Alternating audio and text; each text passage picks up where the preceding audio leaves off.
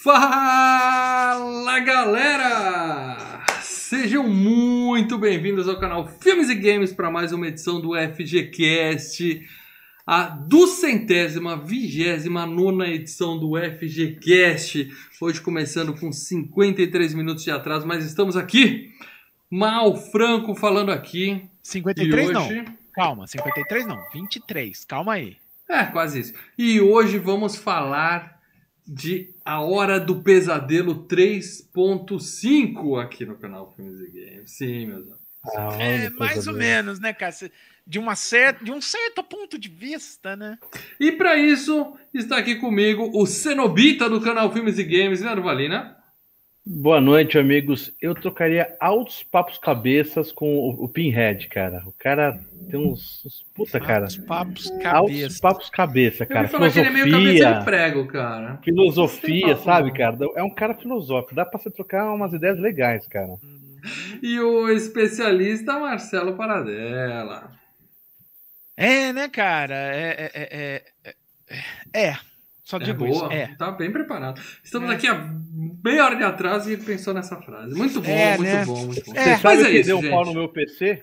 E daí eu comecei a desligar as coisas, ligar e esqueci de ligar o teclado. Então, compartilhem aí. É complicado. Ó, já vamos não mexe em nada, né? Vamos falar. Você liga hoje... o teclado, o microfone vai embora. Não faça isso. Hashtag seja membro. Só uma coisa, vamos falar hoje de Hellraiser 2 e já temos superchat. Pra você ver, hein? O filme já trouxe superchat antes do FGCast começar. Fala aí. O Monteiro mandou o superchat para o fone novo do Leandro. De coração, aí, Leandro. Aí, ó. Eu acho que esse FGCast vai bater o superchat do FGCast passado. Só acho.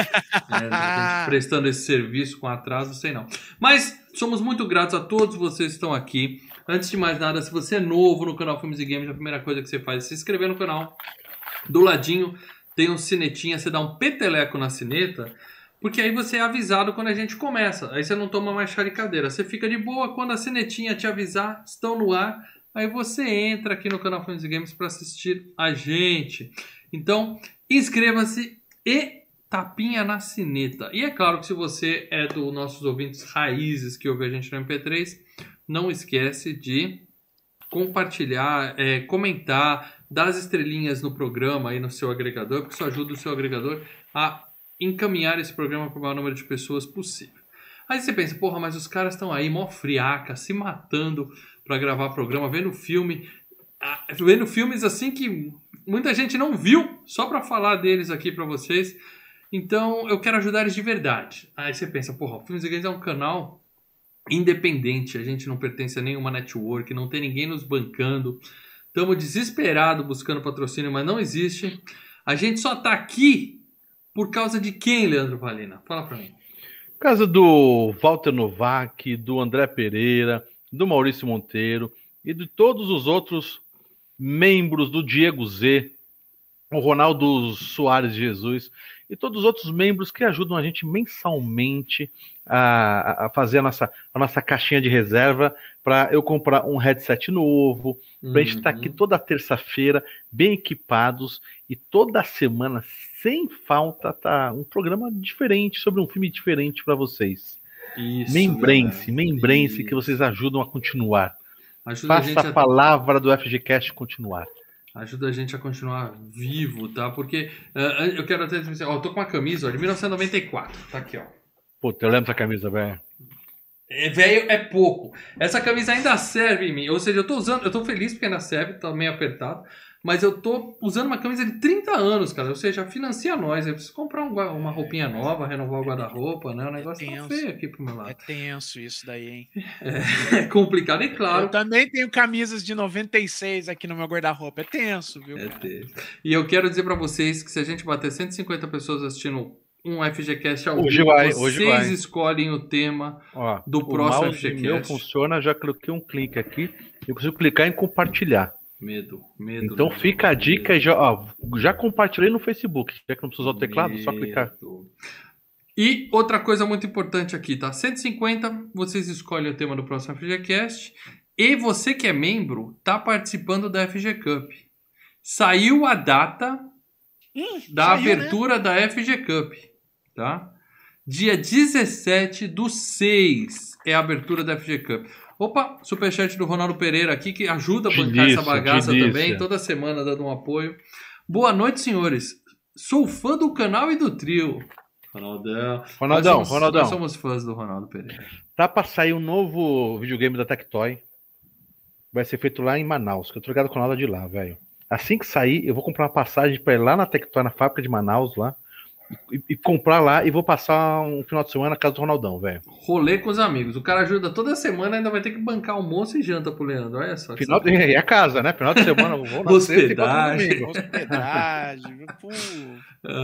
Muito obrigado, Ronaldo, pelo superchat. Mas como eu tava dizendo, dia 17 é a abertura da FG Cup. A gente vai revelar os 8 ou 16 filmes classificados. Nós estamos com 369...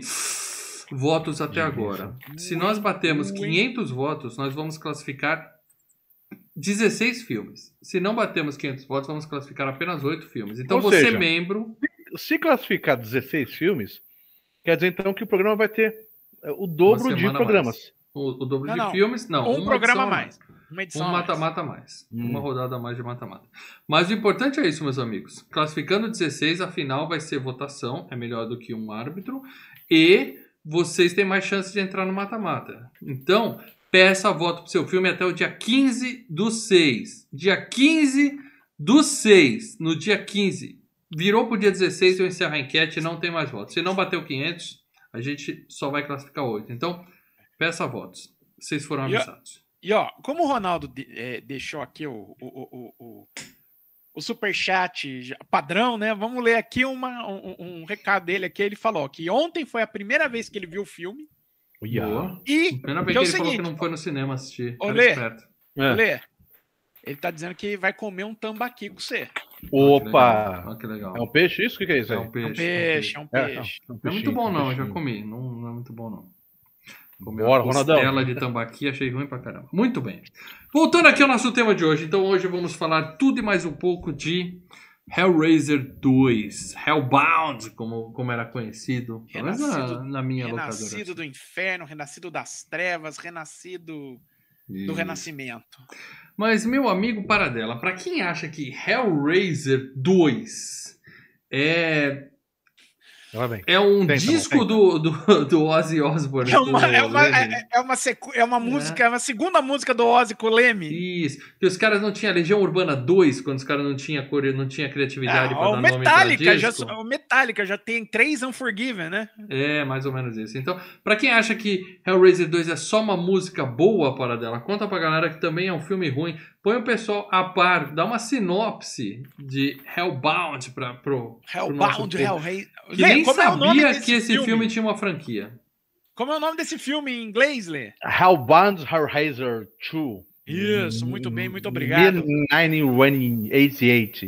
Isso, ok. Hellraiser 2, Renascido das Trevas, é a sequência do primeiro Hellraiser. Onde a personagem principal do primeiro filme agora vai parar numa instituição psiquiátrica. E só que o doutor principal dessa instituição tá obcecado pelos demoninhos cenobitas e consegue ressuscitar a madrasta da Kirsten que tinha morrido no primeiro filme e libera os cenobitas para causar. É isso. Causar mais ou menos, né? Chegando naquele ponto do cast. Eu avisei semana passada assim... Tô com medo de rever. E aí um colega meu, que eu não vou falar quem é, mas é um cara que atrasou um pouco, deu pra no microfone, falou assim, não, bateu no peito, falou assim, esse eu garanto, vai que eu garanto, mano. Abraça. Ó, fez assim, ó, matou no peito, já jogou. Aí meteu aquele lançamento de sabe? E gritou assim, vai que é sua, mal. Pode rever que continua bom. Vai. Não achei.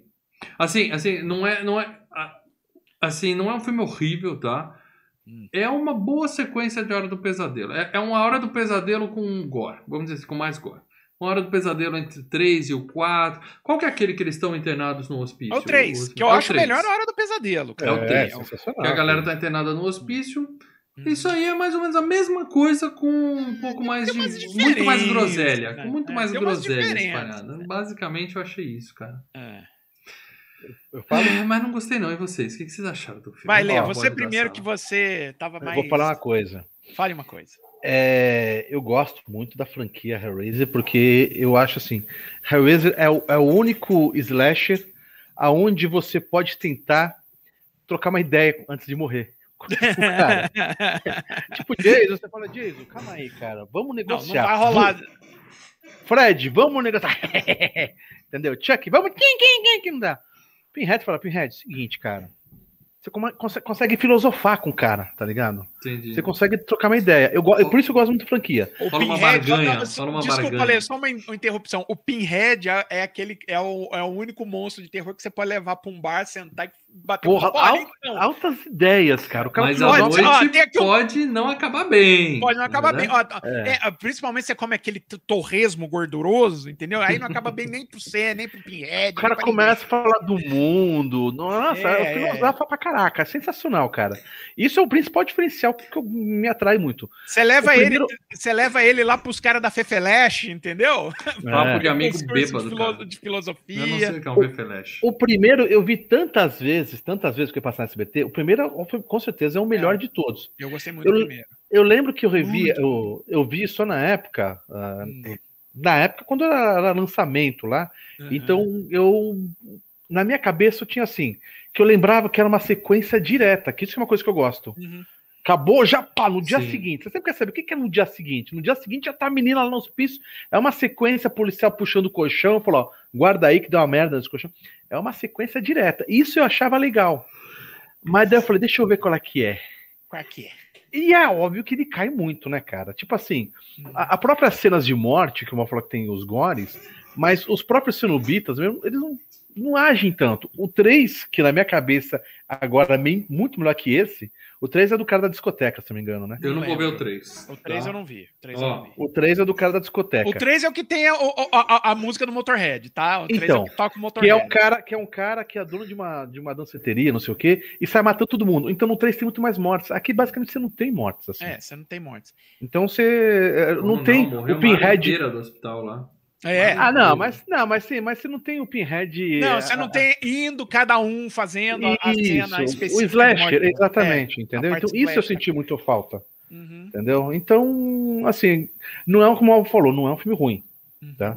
Mas ele, na minha classificação, eu deixo o primeiro em primeiro lugar, o 3, que eu preciso rever ainda, né? Mas o 3, pra mim, acho que é melhor que esse, e esse fica abaixo. Detalhe... Eu vi o ano passado, bem no finalzinho, um novo desse aí, que tem um novo com outro carinha, tá? E aí é foda. Aí trocaram, tiraram o Pinhead? Ele tá velho, ele já fala, esse também tá velho, vai trabalhando. Vai ter um seriado, se não me engano. Vai ter um seriado e vai ter um remake, vai comer pro cinema. Deixa quieto essa merda. Deixa eu falar um negócio pra vocês. Eu acho que aqui a gente chega na mesma conclusão que a gente chegou no Locademia de Polícia 2. Fizemos fizemos os dois e chega, a gente tem tudo. Eu acho que o Locademia 3 é legal, hein? Vale, o 3 é vale. O Hellraiser 3 vai. Olê, você perdeu o crédito comigo. Abraço, agora eu vou falar da minha experiência. Eu vou jogar na área, mal. Eu vou falar da minha experiência. Não acredito mais em você, não. Eu vou falar da minha experiência com o Hellraiser, tá? Eu vi 3 filmes do Hellraiser só. Eu vi o primeiro, que eu achei legal. Eu não achei um filme hiper maravilhoso, mas eu acho o primeiro legal. É fantástico, né? Eu acho um filme bem legal. Aliás, FGCast 44, com participação de Rayana Lima. Isso. A gente tava soltinho. Hoje os membros estavam comentando lá que a gente tava soltinho naquela época. Eu acho que a gente evoluiu muito. Eu vi o Hellraiser 5, que é o tal do Inferno, se eu não me engano. Cara, vocês estão reclamando do 2? O 5 é do espaço, não? Não, o 5 é do detetive, cara. Puta filme ruim. Esse é ruim. Cara. É chato, eu acho. Eu lembro disso. É chato pra caramba. Eu lembro que eu fiquei sentado e falei, cara, vamos com isso, né? Não. Porque a partir do... Tem um cara no espaço, viu? A partir do 5... o Jason foi pro espaço, é legal pra caramba. A partir do 5, todos foram direto pra vídeo, tá? Já não lançava mais em cinema. E o Hellraiser 2, eu lembro que eu aluguei na época, né? Da caixinha da Paris Filmes e tal. E eu assisti, acho que só o início, e assim, eu tinha alugado uma cacetada de filmes, aí eu assisti só o início, e não deu tempo de assistir até o final, eu tinha que entregar. Ah, não. Como é que assiste meio filme e leva uma locadora para dela? Eu não tive tempo de assistir. Era 4,50 a locação. Era de todos os filmes que eu tinha alugado que eu menos tinha interesse em assistir. Eu já virei a madrugada, mas não devolver. Pagar 5 pau numa locação, assistir só um trecho do filme e devolver... Só pornô esse é perdoável, aí, assim, o resto não. Mas voltando, eu tava no... Aí quando eu peguei o Hellraiser 2 pra assistir agora, né? Eu lembro exatamente que eu tinha visto esse início e tal. Eu lembro, porra, eu lembro disso. E de repente não lembro de mais nada. Que é a parte que eu não via, né? Tal. Eu acho assim... não é tão bom quanto o primeiro, óbvio. Não é um filme ruim, sim. É assistível. Você assiste, tá legal, bacana, ok. Mas é claro, não se compara com o primeiro. Mas assistível. É assistível. Tem a trama é interessante, tem uns efeitos bacanas, né? Principalmente de maquiagem. Sim, certo? Efeito prático legal. Pô, a menina lá, que a madrasta ressuscitada, que ela Julia. Volta... que ela volta só no... Só na roupa de lycra. Músculo, né, cara? Na roupa de lycra. Mas, pô, é bem legal esse efeito. Só no Martyrs, filmaço Martyrs. É bem legal esse efeito. Então, assim, tem coisas legais. Mas já não tem a graça que tem o primeiro filme, entendeu? Uhum. Ó, tem um filme em 1994 chamado Hellbound, que é com Chuck Norris. Aposto que é melhor que esse. Eu aposto que é melhor. Não, é um filme de demônio com o Chuck Norris. Tem Chuck Norris, cara. Nossa senhora. Ó, eu vou ver todas a franquia do Hellraiser ainda, cara. Tem uns que passou, que tem uns 9, 10. Você é herói, hein, Bilê? Puta merda. Existe. Mas assim, não foi uma. Eu acho que foi legal de assistir. Não foi, pra mim, não foi uma coisa ruim, não, de assistir esses dois, não. E eu quero dizer pra vocês que esse filme tá no Guinness, Livro dos Recordes. Ele tá no Livro dos Recordes junto com Titanic. Pensa nisso. Olha como o filme é foda. Tá no Guinness junto com Titanic, como o filme que repetiu mais vezes um nome. A quantidade de vezes que as pessoas falam Cursed nesse filme é igual à quantidade de vezes que falam Jack no Titanic. Só que o Titanic tem 3 horas e meia. Esse filme tem 1 hora e meia, né? Então pensa o que uma falta de roteiro não faz, né? Você faz só... nem senti tanto. Corre pra lá, corre pra cá. Mas muito bem. Premiações. Vamos falar de premiações desse filmaço. Procurei Oscar. Estranho. Não teve. Porra. Estranho, né? Nada de Oscar. Mas nós temos coisa melhor. Nós temos a Academia de Ficção Científica, Fantasia e Horror dos Estados Unidos. Saturn Awards. Venceu melhor música. E ó que não tinha ainda o Leme e o Ozzy lá. O tema do... Não, é o tema instrumental, né? A música desse filme, pra mim, não... tem um teminha legal. E ele foi indicado para melhor filme de horror e perdeu, sabe pra quem? Os Fantasmas Se Divertem, meus amigos. Então, cara... Poxa, não virou FGCast ainda, hein, cara? Nosso membro Walter Novak mandou um superchat perguntando qual o pior da franquia. Eu vi 1 e o 2 e o pior da franquia é o 2 e eu não vou ver mais nada. Não, eles no padrão que ele falou que acho que é o 5? O 5 é ruim, cara. O 5 é de... Olha, eu só vi o 1, 2 e o 5. O 5, mano do Mas céu. O último, eu assisti o último que tem. Aí eu já não sei. Na Amazon Prime tem quase todos, hein? Não, tem os 3 novos. Pra mim já deu. E tem os últimos, hein? Olha, em relação ao Saturn Awards, cara, olha, os fantasmas se divertem. Eu tô vendo aqui os concorrentes. Realmente, de todos os que concorreram, tinham aqui 7 filmes. Eu só não vi o do Cronenberg, o Gênesis. Mórbida Semelhança. Eu votaria em Brinquedo Assassino, o melhor filme ali da... Eu acho que o melhor filme... Eu acho que como filme, o melhor é Os Fantasmas Se Divertem. O Brinquedo Assassino tá na... Tá concorrendo, junto com a Hora do Pesadelo 4. Que... Brinquedo 1? O primeiro Brinquedo Assassino. Porra. Aquele Gêmeos que o Paradela falou e A Passagem. A Passagem que eu já vi. Eu já e Halloween 4, O Retorno de Michael Myers. Tipo assim, deu ruim no Halloween 3, né? Das máscaras, volta pro Michael Myers. Traz o Myers de volta. Só tinha 3 filmes bons, 2 filmes bons aí. Os Fantasmas Se Divertem e Brinquedo Assassino. E o Brinquedo Assassino é o melhor. Eu acho assim, eu vou ser bem sincero, eu acho Os Fantasmas Se Divertem o melhor filme ali da parada, mas, cara, vamos combinar, Fantasmas Se Divertem não é filme de horror, né, gente? Comédia, né? É uma comédia que utiliza elementos do... Walter Novak mandou mais um superchat. Obrigado, Walter, pra perguntar: Hellraiser versus Freddy Krueger, quem venceria? Você tá dizendo Pinhead versus Freddy Krueger? Se não, for isso, não tem briga, não, porque o Pinhead é de papo. O Freddy Krueger é destraçalhado. Hellraiser, mas ele quis dizer Hellraiser com o universo dele. Se fosse entrar no Mortal Kombat, o Hellraiser, ele ia aparecer, um dos golpes especiais ia ser as correntes pegar e estraçalhar. Então, mas se for só o Pinhead não tem muito o que fazer. Ah, mas o universo... você passa a mão na cabeça dele assim, com aqueles pregos, faz assim, faz um cafuné, o cara já morre de dor com aquele monte de prego. Então, mas é que tá, mas se for o Hellraiser, que é o universo, com os cenobitas, entendeu? E as correntes... só fica olhando, não faz nada. No 3 que tem a da seteria, tem um dos cenobitas, que eles são criados, né? Os cenobitas. E um deles é cheio de CD. É muito legal, velho. Os caras foram num ferro velho ali do lado, pegar a roupa montada. Não, é que era uma danceteria e daí começa a sair os CDs e matar as pessoas, assim. Agora, na boa, assim, cara, o Fred é muito... O Fred tem a questão de estar no mundo dos sonhos, né, cara? Não tem... É o Fred no mundo dos sonhos... Ele faz o que quiser, né, cara? Como o Cenobites também pode fazer muita coisa. Agora, enfim... Agora, vocês falaram de trilha, né? Da melhor música que... Responde a pergunta do Walter antes para dela. Quem venceria? Eu acho que o Fred Krueger vence. Pô, obrigado.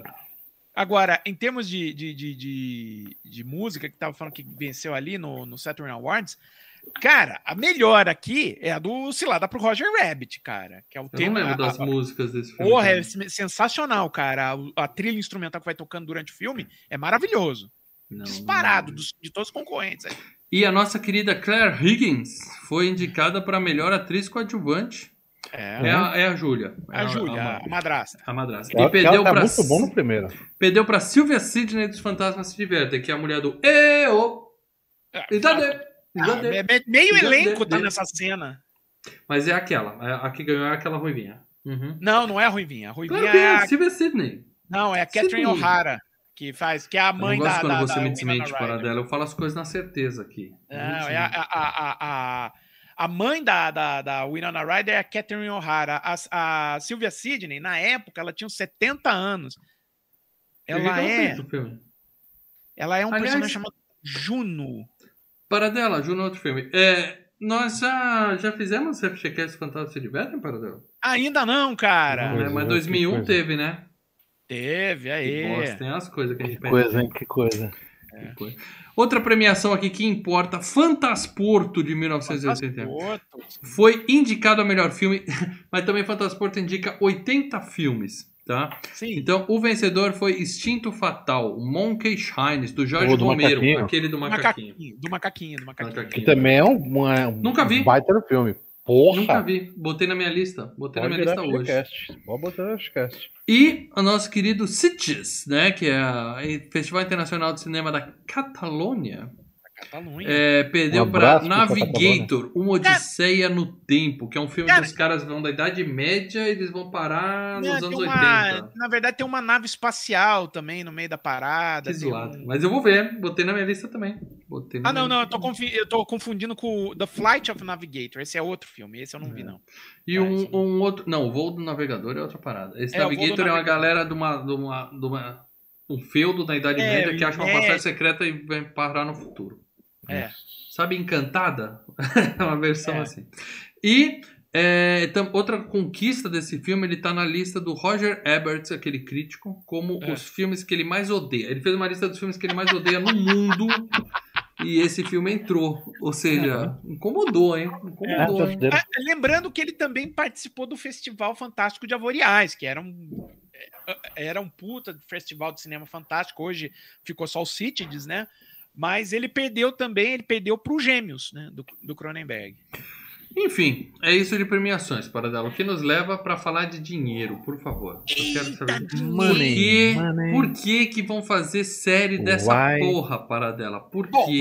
Por que já viraram 8 ou 10 filmes e ainda vai ter um par? Nós temos 10 filmes, Paradela. Então, começa por aqui. Começa pelo seguinte, o filme, né, é baseado num texto do Clive Barker, né, num livro do Clive Barker, né, que é um criador e que dirigiu o primeiro filme, tá?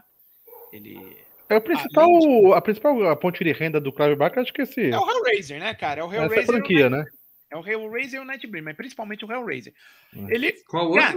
Nightbreed, Raça das Trevas. Tá? O Hellraiser é o... Os Velozes e Furiosos do Clive Barker. Isso, exatamente. Então o que acontece? Ele fez um acordo com a New World Pictures, né? Que foi fundada pelo Roger Corman, mas na época ele já tinha passado para frente, entendeu? E a New World Pictures é aquilo, filmes de baixo orçamento, tá? Não vamos querer bater de frente com uma Paramount, com uma Universal. Eles iam no esquema Canon, entendeu? Que não são ruins, não são ruins. Não, não tô dizendo que são ruins. O primeiro Hellraiser é bem legal. Pô, né? Então, assim, por outro lado, por ser um estúdio barato, permite inventividade, né? Ele faz com que os realizadores sejam mais inventivos. Necessidade é a mãe da criatividade. A necessidade é a mãe da invenção. Mas até nas minhas frases o Paradelo tá me corrigindo hoje, tá? Se tá errado, tá certo. Assim, não, mas aquilo, como é a New World, na hora que eu dei o play ali da coisa, eu vi aquele logo lindo, enorme da New World Pictures, eu lembrei, né? Lá vem.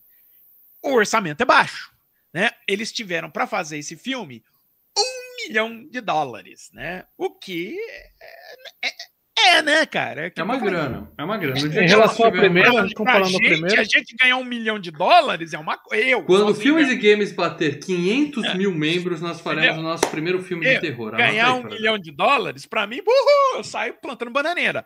Agora, pra fazer um filme, e um filme que precisa de efeitos, um filme que tem trucagem e tal, tem elenco, tem bastante coisa, tem uma equipe por trás, é dinheiro de pinga, né? Então, e quando que foi o primeiro? Você lembra do problema da primeira? Ai, cara, agora eu vou ter que ir atrás do primeiro. Essa pergunta é difícil. Eu não vi problema nesse filme assim de falar, porra, ficou muito podre algum efeito. Não, então. Só que assim... Até porque trouxeram os mesmos personagens que, de repente, poderiam cobrar mais até. Se eu votar, vou cobrar mais do que o primeiro. Não, o que eu vou falar é o seguinte. Você...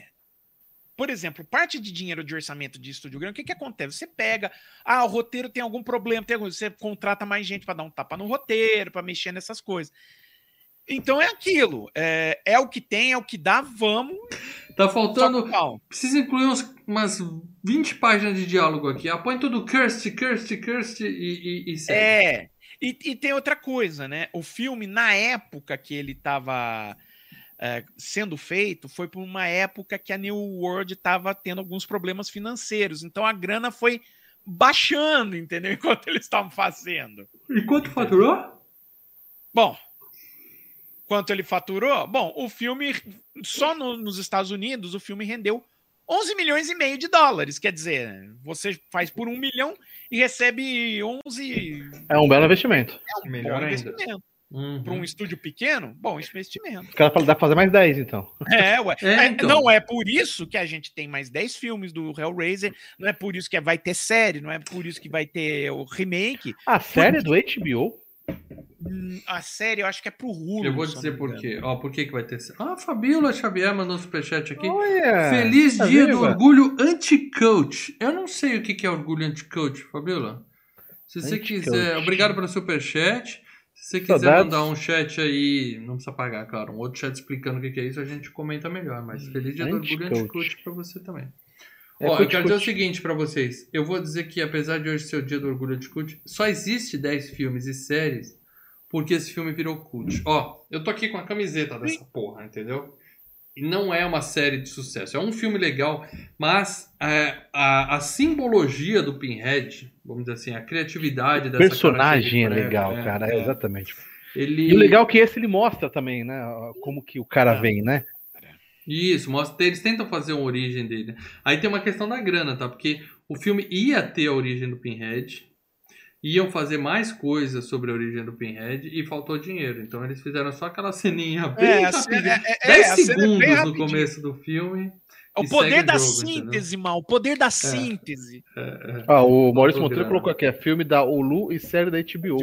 É um negócio assim. Cara. Mas eu acho que é isso. É porque desperta a curiosidade, entendeu? Sim. Muita gente vê essa carinha do Pinhead, vai ver isso aí lá no negócio e vai falar, porra, vamos ver qual é dessa série. É icônico o termo.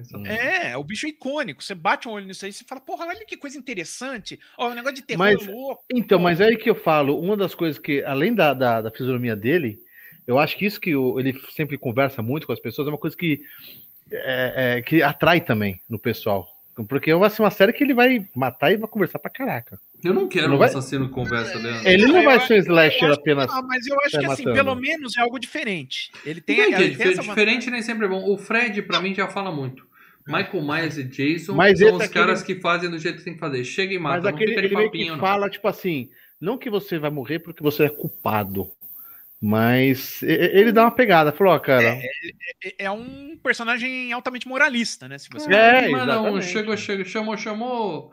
Ah, eu acho ele bobinho, Não, eu acho muito legal, cara, os papos dele é... Como eu falei, a Fabiola explicou aqui que ela inventou o dia Orgulho Anti-Cult, tá? Então a Fabiola institucionalizou que hoje é o dia do Orgulho Anti-Cult. É uma homenagem aos fãs de Adam Sandler. É isso aí, seja bem-vinda, Fabiola. Bom ter você por aqui. Muito bem, gente. Então agora eu quero falar de quem fez essa bagaça, tá? Os culpados, o pessoal que cometeu esse filme. Começando, é claro, como sempre, pelo diretor do filme, o nosso querido Tony Randel. Tony Randel, também conhecido como... Não faço a menor ideia de quem é esse puto. Eu fui buscar a filmografia dele e encontrei um filme chamado Tix, O Ataque, que são caranguejos assassinos. Todo mundo já viu a capa desse filme? Que é uma loirinha assim. Ai, os caranguejos. A capa. Você já viu a capa? O filme eu duvido que você já... É aquele filme que você pegava na locadora, segurava na mão. Olhava. E devolvia. Legal. Eu com certeza quando eu vi a imagem do filme, eu lembrei na hora, mas eu nunca assisti, nem pretendo assistir. Olha que eu já vi muita coisa. Mas caranguejo assassino é um grupo de jovens que vai numa ilha e são atacados por caranguejos mutantes. A gente colocou o Hellraiser no queda de braço? Queda de braço? Que queda de braço? Não, naquele dos monstros, caras? Não, de jeito nenhum. Essa série, era só o Chuck, o Michael Myers. O Leonardo Barbosa Martins, grande Léo, mandou um superchat aqui. A franquia Hellraiser é que nem Brasileirão. É um jogo bom e um monte de merda, sofrimento e lamentação. Eu queria saber que jogo bom é esse que você viu no Brasileirão, Léo. Porque tá foda. Faltou falar o time, é que nem Brasileirão pro time X, né? Porque eu não... Faz tempo que eu não vejo jogo bom no Brasileirão. Né? Pro mal tá sendo só merda, sofrimento e a lamentação. O jogo bom esquece. Vamos lá. Além do Tix, né? Vamos lá, o único filme mesmo de nota aí do Tony Randel é o Amityville 6, né, cara? Nossa, o 6? O 6, que foi direto pra vídeo. Aliás, é outro que demorou pra gente fazer pelo menos um aqui, hein? Tem um e o 2, acho que é. Aproveitar e mandar um beijo pro Tranca, que tá aqui, colocando que o Hellraiser é muito bom, mas o primeiro é melhor. Tá. Beijaço, Tranca. Muito. E ele falou que o Hellraiser 2 é muito bom. Tranca, já chegou falando bobagem aqui. Seja bem-vindo. Bom, então vamos passar logo desse sujeitinho insignificante aqui e vamos para nossa querida e maravilhosa Claire Higgins. A Julia. Tem uma foto dela aí no filme Hellraiser 2 e uma foto recente que mostra que a idade chega para todos nós, tá? Hoje ela é uma vovó, literalmente uma vovó. Ela fez... legal, cara, essa mulher com os netinhos jantando. Vem aqui. Gente, deixa eu contar sobre um filme que eu fiz. Né, quando era novinha. Vem ver a vovó sem pele. Quer ver a vovó sem pele? Eu transava bastante. Matava o pessoal. E nós temos lá, ela fez Hellraiser 1. Hellraiser Renascido do Inferno, né? E Hellraiser 2, Renascido do Inferno. Tem o mesmo nome no Brasil, inclusive. E ela tá em A Bússola de Ouro, aquele que fez um certo sucesso, todo em CGI e tal. E ela tá no jogador número 1 do Spielberg, cara. Caraca! Além de Fúria nas Ruas, que é um filme que eu pus no meu enorme backlog essa semana, porque falaram que é melhor que Transporting. Então eu botei lá na minha lista pra assistir. Né? É o seguinte, ela também só Hellraiser, né, Paradão? Não, ela é atriz de teatro, né, principalmente lá na Inglaterra, né, fez muita coisa, série, coisa pra TV britânica, né? Eu fui numa peça dela na Inglaterra. Tá em Casa Nova... Participou de uns episódios do Doctor Who, eu lembro. Eu vi recentemente um episódio com ela. Mas ela também tá no filme do Woody Allen, O Sonho de Cassandra, que é com o Ewan McGregor e o Colin Farrell, tá? Que é um bom filme, tá? caguei. Assim, na boa, cara, eu acho que ela vai ser a Júlia do Hellraiser. Tá bom, a gente só vê filme de terror e tal. Mas mesmo não, quem assistiu o filme do Woody Allen, provavelmente ela não marcou a tela como ela marcou no Hellraiser. Também, assim. vai ser a Júlia do Hellraiser. Eu acho que é o papel mais marcante, assim, se for ver dela. E detalhe, hein? Essa mulher, ela entrou no primeiro filme pra ser a protagonista da bagaça, tá? Ela ia ser o novo Freddy Krueger. A Júlia ia ser. Ela ia quando eles deram o sinal verde para esse filme durante a pós-produção do primeiro. Antes de estrear o primeiro filme, eles já tinham, sabe, temporada, já renovou a próxima temporada da série. É que ela tava bem, ela tava bem no primeiro filme. E o roteiro era, a mulher vai sair do colchão e vai ser a rainha do inferno na Terra, tal, e vamos começar uma franquia legal. Foda. Ia ser legal, hein, cara? Então. Só que aí, quando fizeram lançaram o primeiro filme, o pessoal só lembrava do Pinhead. O que vocês falaram, o Pinhead é um ícone do horror. Tem que tacar o Pinhead nessa porra aí. Só falava do Pinhead. Aí eles mudaram toda a história e talvez isso tenha dado uma cagada, entendeu? Talvez se eles tivessem feito a Júlia ser a fodona dali pra frente, talvez ficasse mais legal. E aí ela perdeu espaço. E acabou que ela nem volta. Mas ela perde espaço, mas ela perde espaço para um outro cara, que é pro doutor, né? Nem é direito pro Pinhead, né? Nem é o Pinhead que brilha nesse filme, exatamente. Ou seja, se confundiram. Não falo nem brilhar. Mas brilhar. Os dois teriam um universo legal, né? Só o Pinhead, que é bacana, e só ela, se ela conseguisse crescer, evoluir, ser a rainha das trevas, né? Porque você vê nesse filme, tem uns lances assim, dela chega e... Porra, mas não tem nem pele e o cara se derrete por ela. A outra, o cara chega num quarto cheio de defunta, ela sorri pra ele, o cara fica... Ela tem um poder, né? A mulher tem um poder ali, mágico, alguma coisa, mas eles não exploraram isso nela. Só lamento, talvez ficasse melhor. Terceira pessoa que eu quero falar, Ashley Lawrence, é claro, a nossa querida Kirsty. Tem uma foto dela na época desse filme e uma foto mais recente dela, belo joelho, inclusive, aqui. Mas também é outra que pensou assim, agora eu vou explodir, agora eu vou se consagrar. Eu vou ser a Nancy do Fred Krueger. Eu se consagro. Agora eu se consagro. Eu vou ser a Nancy do Fred Krueger. Cara, nem a Nancy do Fred Krueger foi que se consagrou. Imagina, eu fui buscar. A menina queria ser a Nancy. Porra, mano. Ah, mas a Nancy fez mais filmes. Porque quando esse filme saiu, ela já tava no Hora do Pesadelo 4. A Nancy já tinha rodado, inclusive. Mas ela pensou assim, vou brilhar. Aí eu fui ver a filmografia dela. Hellraiser, Hellraiser 2, Hellraiser 3, Hellraiser, o Caçador do Inferno. É o 6. Nem sei qual é esse número.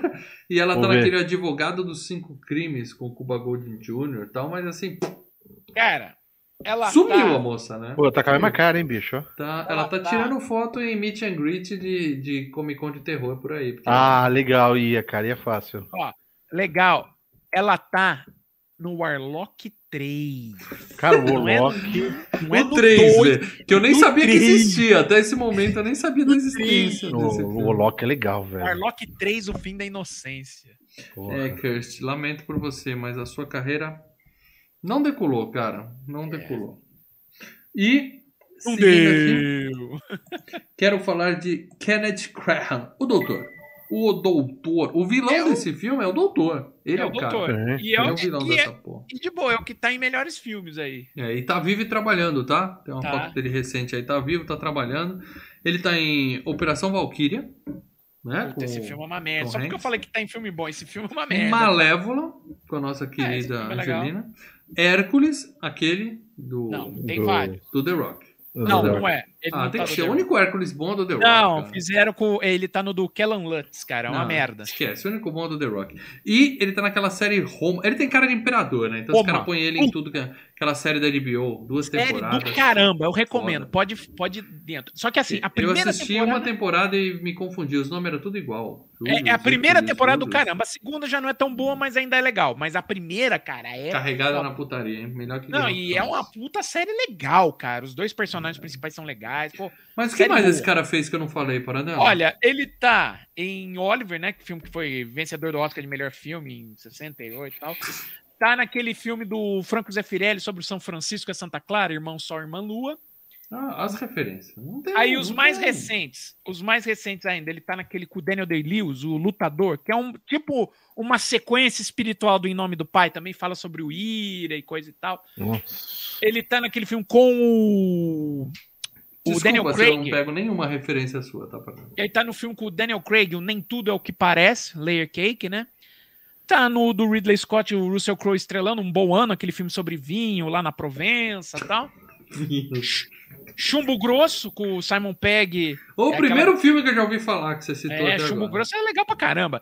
E recentemente ele tava num filme chamado Estrelas de Cinema Nunca Morrem, com a Annette Bening. Até agora é verdade. Ninguém morreu aqui nesse filme, hein? Todo mundo vive, inclusive o velhinho aí. E aqui eu quero falar agora de alguém que não morreu, a pessoa mais jovem desse filme, que quando gravou tinha 16 anos, 15 ou 16 anos apenas.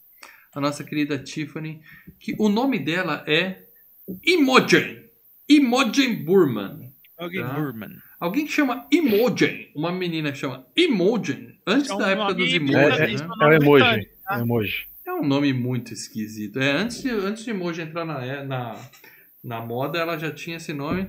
E assim, tá viva. O último trabalho dela foi em 93.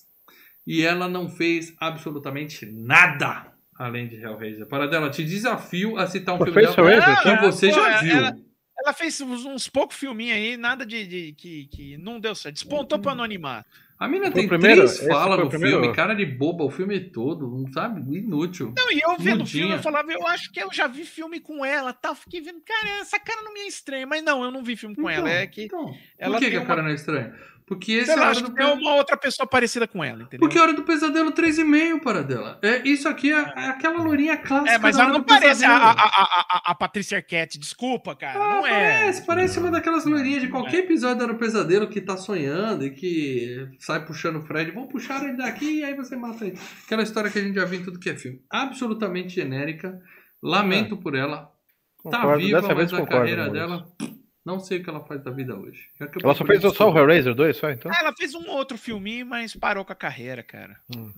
Mas nada de nota, entendeu? Nenhum filme que se destacou. Essa foto que tem aí dela recente é de um documentário que fizeram... tem bem uns 10 anos, eu acho, esse documentário. Fizeram um documentário sobre o Hellraiser 2, né? Falando de tudo. Foi a última vez que ela apareceu. Falando dos pepinos que deu pra fazer o filme e tal. Bom, e... Agora sim. William Hope, para dela. O Guilherme Esperança. Guilherme Esperança. Que já esteve aqui em um FGCast. Você tá brincando? Não tô brincando. Não, você tá brincando. Não tô brincando. Que filme esse cara fez? Ele era um dos soldados ali, com fala, tá? Do Aliens, o Resgate. Excelente filme. Mas não era. Qual que é esse aí? O carinha aqui é o médico bonzinho? Não, é um dos que leva a bala. É um médico que... Bonzinho é a opinião sua. Eu chamo ele de enfermeiro safado. A gente vai falar durante o filme. Tá, o enfermeiro do filme. Eu tô falando, no Aliens, ele era um dos caras que tava lá pra morrer. Mas ele tá em Capitão América 1. Mas aí, cara, Capitão América 1, ele faz... guardinha, né? Um guardinha nem nome direito tem. Você falou do filme de detetive ruim, ele fez um outro filme de detetive ruim chamado Sherlock Holmes. Tá, que é um filme... não, mas o Sherlock Holmes é legal. Não, é um filme ruim de detetive. Ele trabalha pra cacete, ele tem 500 referências, mas assim, videogame. Alien Isolation, ele tá... No Alien Isolation ele faz o Waits, né? Que é o Marshall lá. Não fala pra caralho. No Resident Evil 3, esse novo que saiu no passado, tá, o remake do 3, ele tá lá fazendo voz. Viu o Maurício Monteiro que acabou de comprar o Alien Isolation, né? Ele faz o Waits, tá? No filme. Deve estar se divertindo. Assim, o cara trabalha pra caramba, mas também não é uma carinha que a gente vai lembrar de ter visto em algum lugar na vida. Que tá lá pra compor elenco, ele tá em outros filmes como Uma Luz na Escuridão, com a Melanie Griffith e o Michael Douglas, Triplo X e Sombras da Noite. Meu Deus. Johnny Depp. E agora aquele que deveria ser a estrela maior do filme, Doug Bradley, o Pinhead, tá? Tá vivo, tá trabalhando, tá gravando, tem coisa que ele tá fazendo hoje, 2021, Pinhead, tá trabalhando. Pinhead. Ele tá, pra vocês verem a carreira do cara, como ele é um cara eclético, que faz várias coisas, tá? Hellraiser, Hellraiser 2, Hellraiser 3, Hellraiser 4. No clipe do Motorhead de Hellraiser, ele tem Hellraiser 5, Hellraiser 6, Hellraiser 7, Hellraiser 8. E paramos por aí.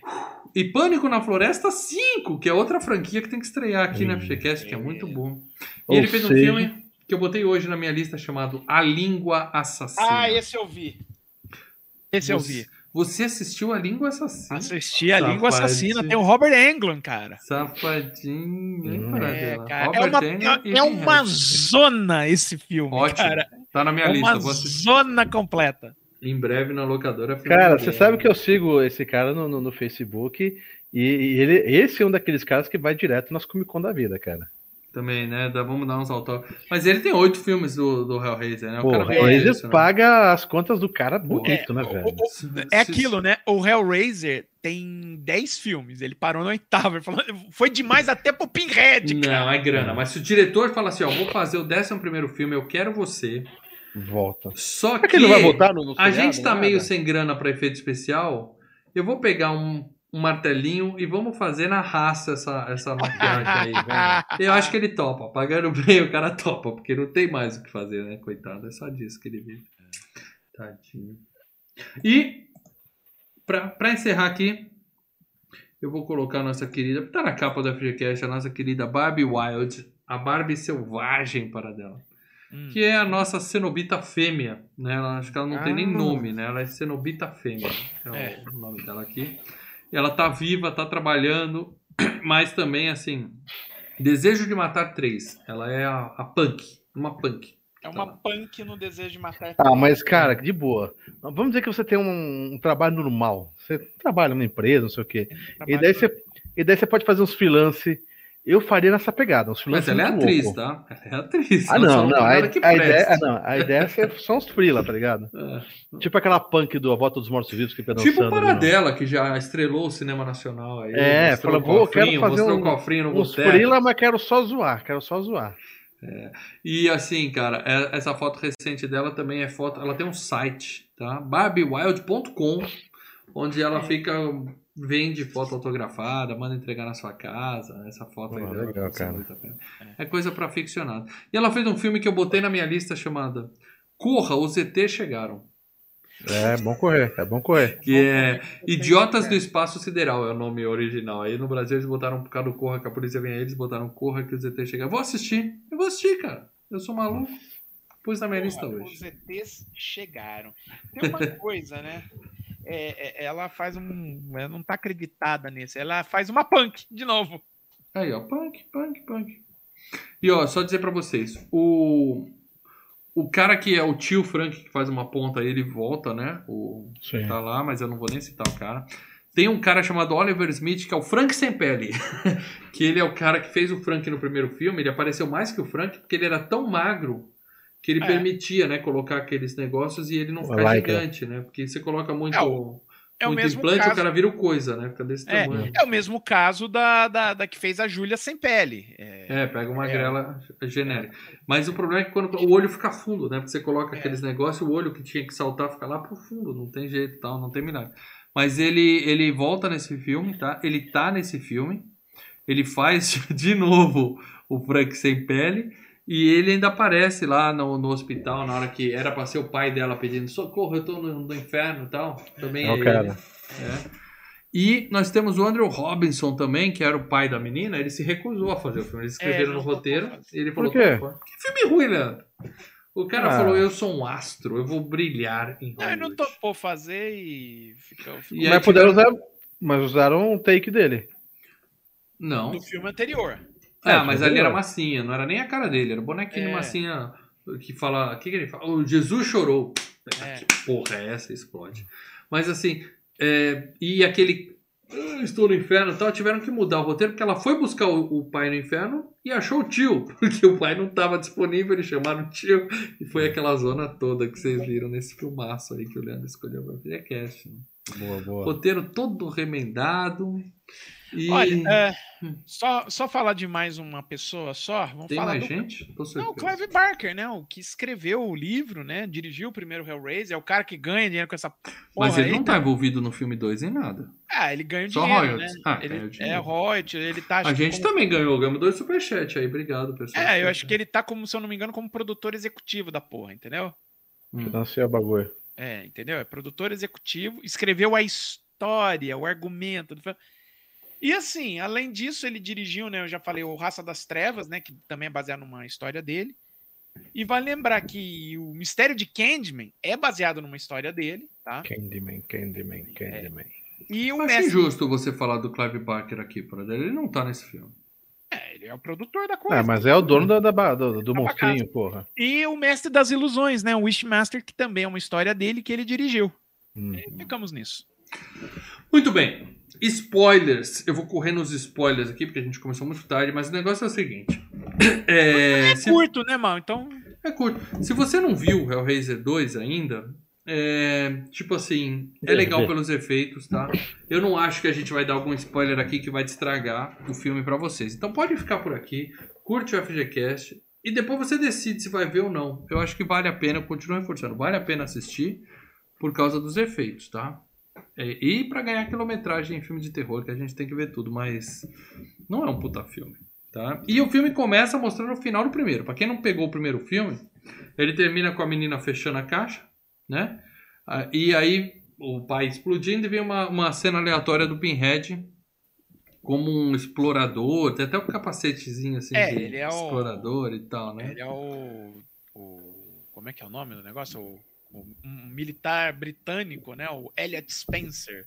Ele é um cara que achou a caixinha, mexeu lá no cubo mágico onde vivia e vem os ganhos, e aí mostra os preguinhos entrando na cabeça dele e tal, legal muito pra caramba. Legal, cara, assim, muito bem 10, bicho. E tal. E aí era pra ter, né, como eu falei, era pra ter ido a fundo nisso, mas faltou grana, fica por isso mesmo, né, e segue o jogo. E aí a gente vê a Kirsty, que é a menina do primeiro filme, como o Lê bem explicou, tá internada, né, com um bando de maluco. Opa, o Léo Barbosa Matias mandou um superchat aqui, obrigado, Léo. Se ele escreveu o argumento do filme, o cara é ruim de argumento. Não, ele escreveu o argumento original, depois mudaram tudo, tá, Léo? Vamos deixar isso bem claro. Isso, vamos dar crédito pro Clive Barker. Uma coisa é a história, né? Ele escreveu o livro, aí ele escreveu pro Hellbound 2, ele escreveu uma história que não é o roteiro final, e aí veio um roteirista, que é o nome aqui agora, me escapa, é Peter Watkins, se não me engano, que esse cara é o que escreveu o roteiro do filme, tá? Legal, você inventou isso também agora, mas assim, ele escreveu aquela história que provavelmente era com a Júlia brilhando e tal, eu acho que... alguma coisa por aí. Bom, a mina tá no hospital... né? E aí a gente vê a polícia indo lá ver o que sobrou da casa, né? Que teve assassinatos terríveis no filme anterior. E aí tem defunto espalhado no chão. Tem um que cai em cima do cara, né? Só pra ser... um pedaço, terror, né? Os taquinhos, muito bom, cara. E tem um colchão todo cagado de sangue, assim, zoado. Com as correntes, zoado. É legal, cara. Que as correntes que vieram do outro universo paralelo picaram, né, no colchão.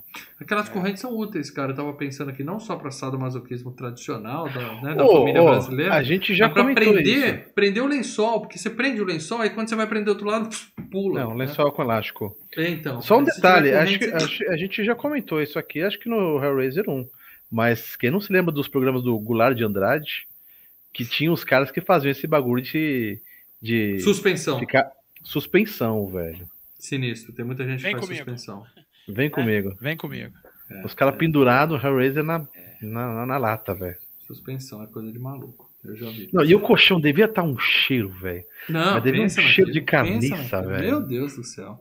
E aí, a mina, né, diz assim: o colchão, queima o colchão, a Júlia tá no colchão, vai dar merda, vocês têm que se livrar do colchão, senão ela volta, tá? Aí os caras, tá bom, fia, pode deixar, viu? Fica tranquilo, que a gente vai se preocupar com isso, pode ficar tranquilo.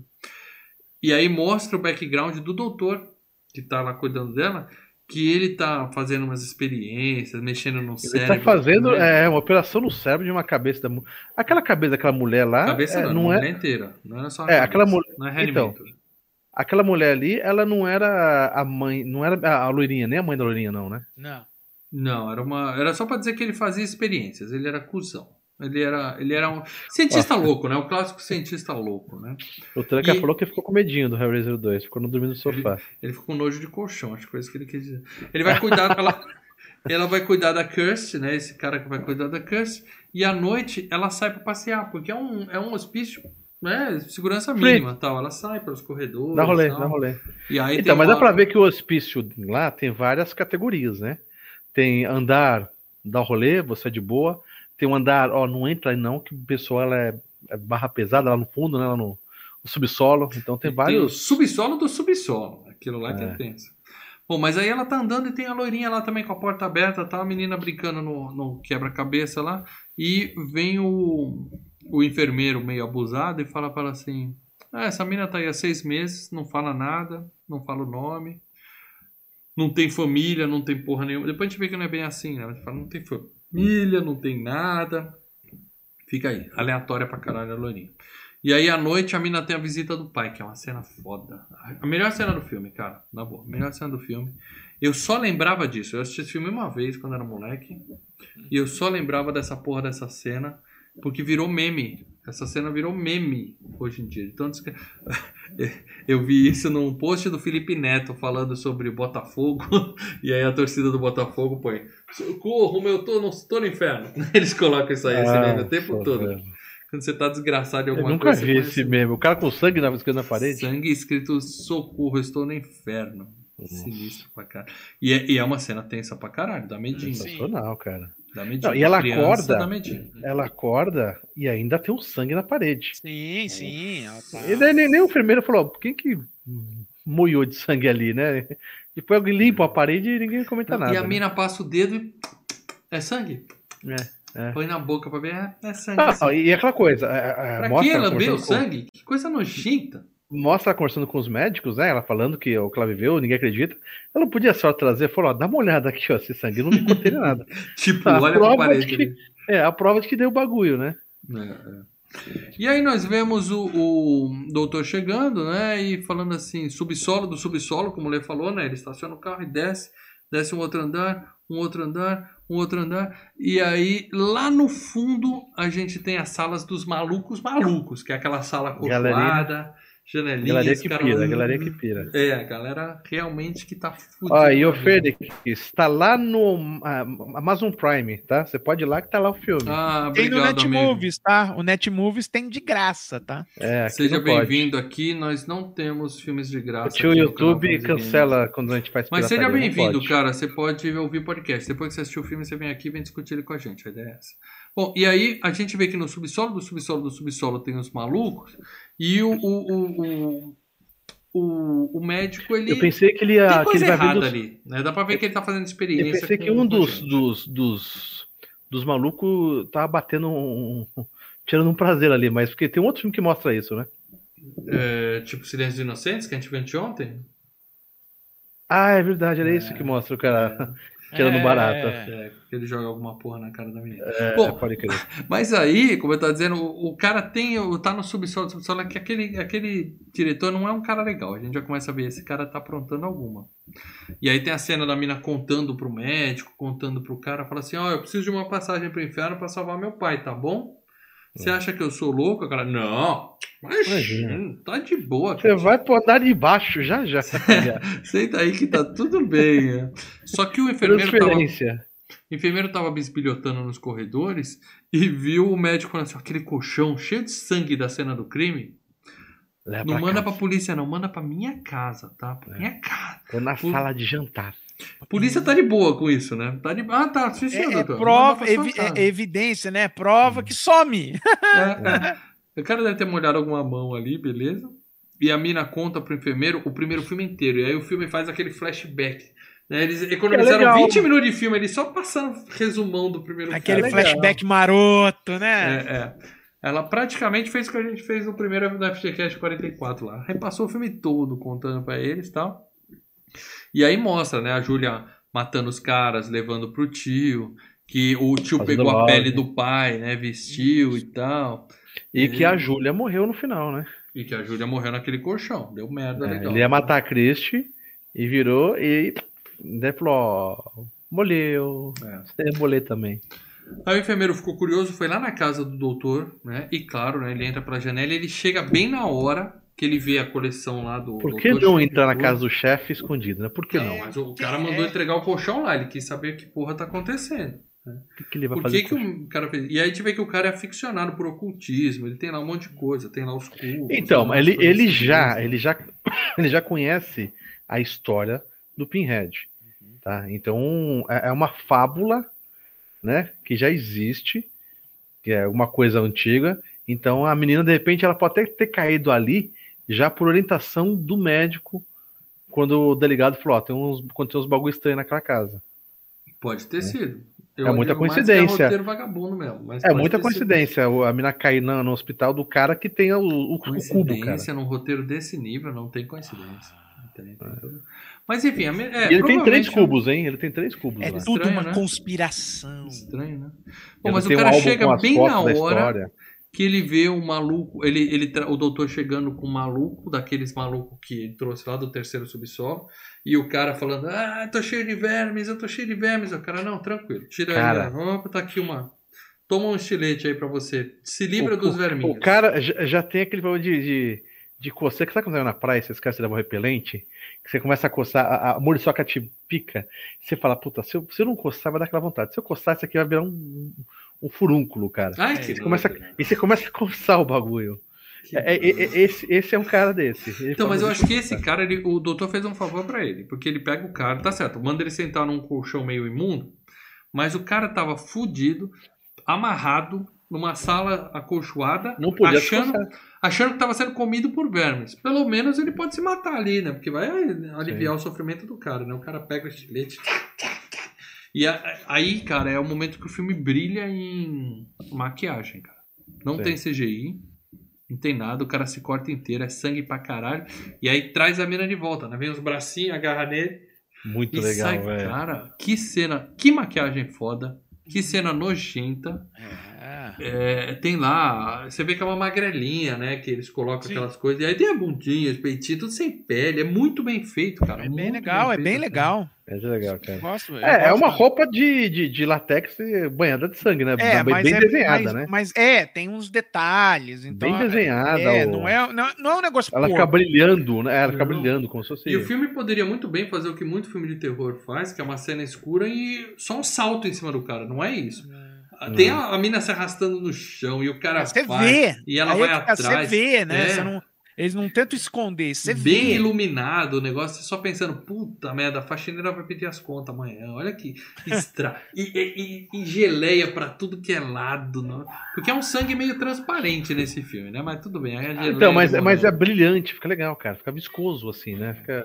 bem nojento. Até que uma hora ela pega o cara, enfia a mão na nuca dele, chupa o cara, a nuca do cara. E então a morte dela, ela mata as pessoas. Ela passa a ser que nem o tio da outra, né? Exatamente o que aconteceu no primeiro filme. Então, mas ela mata as pessoas metendo a mão na nuca, varando, mas sugando a força vital ou alguma coisa assim. Ela come os caras. Qual que é a questão é o seguinte, assim como no primeiro filme, um corpo, não dá pra fazer um corpo? Por que tem que ser 5 corpos pra fazer um corpo, né, cara? Ah, porque você não aproveita todos os nutrientes, né? Na verdade, você perde um pouco, né?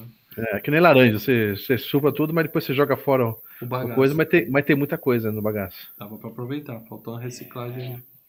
Bom, dia seguinte, né? A casa do cara lá no térreo, toda branquinha, limpinha, bonitinha.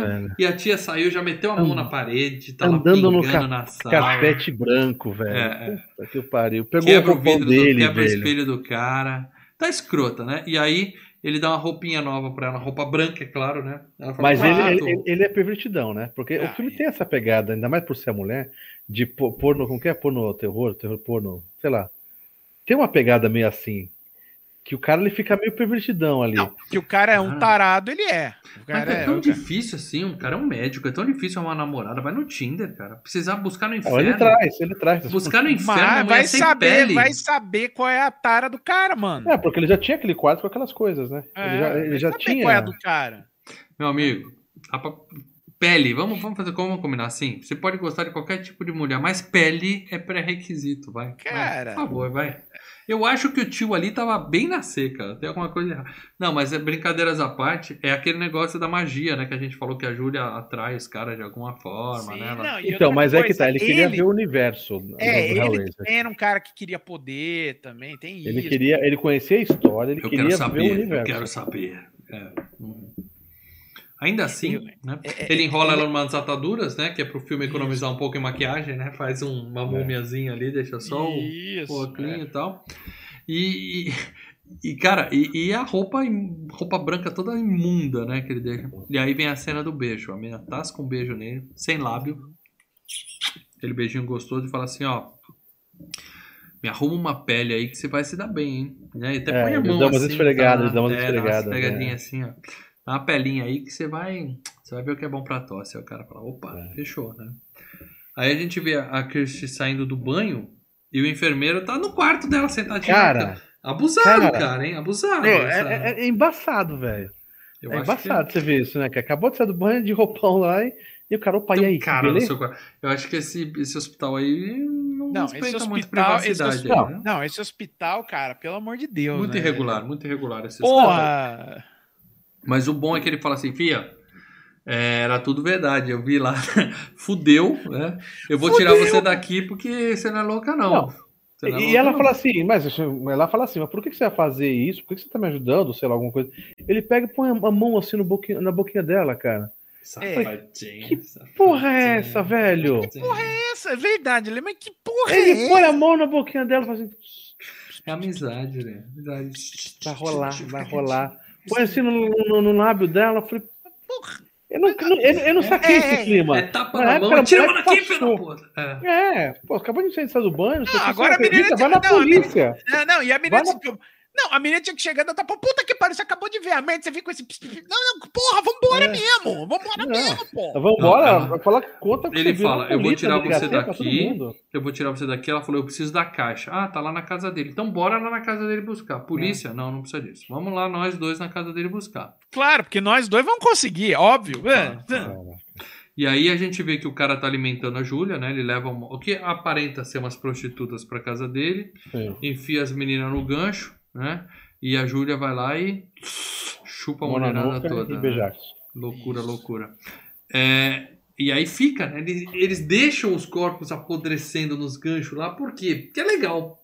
É legal. Dá efeito pro filme. Visualmente dá um efeito bacana. Mas vamos ser bem lógico. Nossa, casa do velho deve feder pra caralho. Cheiro de mosca, varejeira. Mostra as moscas voando. O cheiro já com aquela mulher. Sabe aquele... tá falando, a mulher de vermelho aí. Mas é legal pra caramba pro filme de terror. Sabe aquele cheiro de matadouro? Sabe?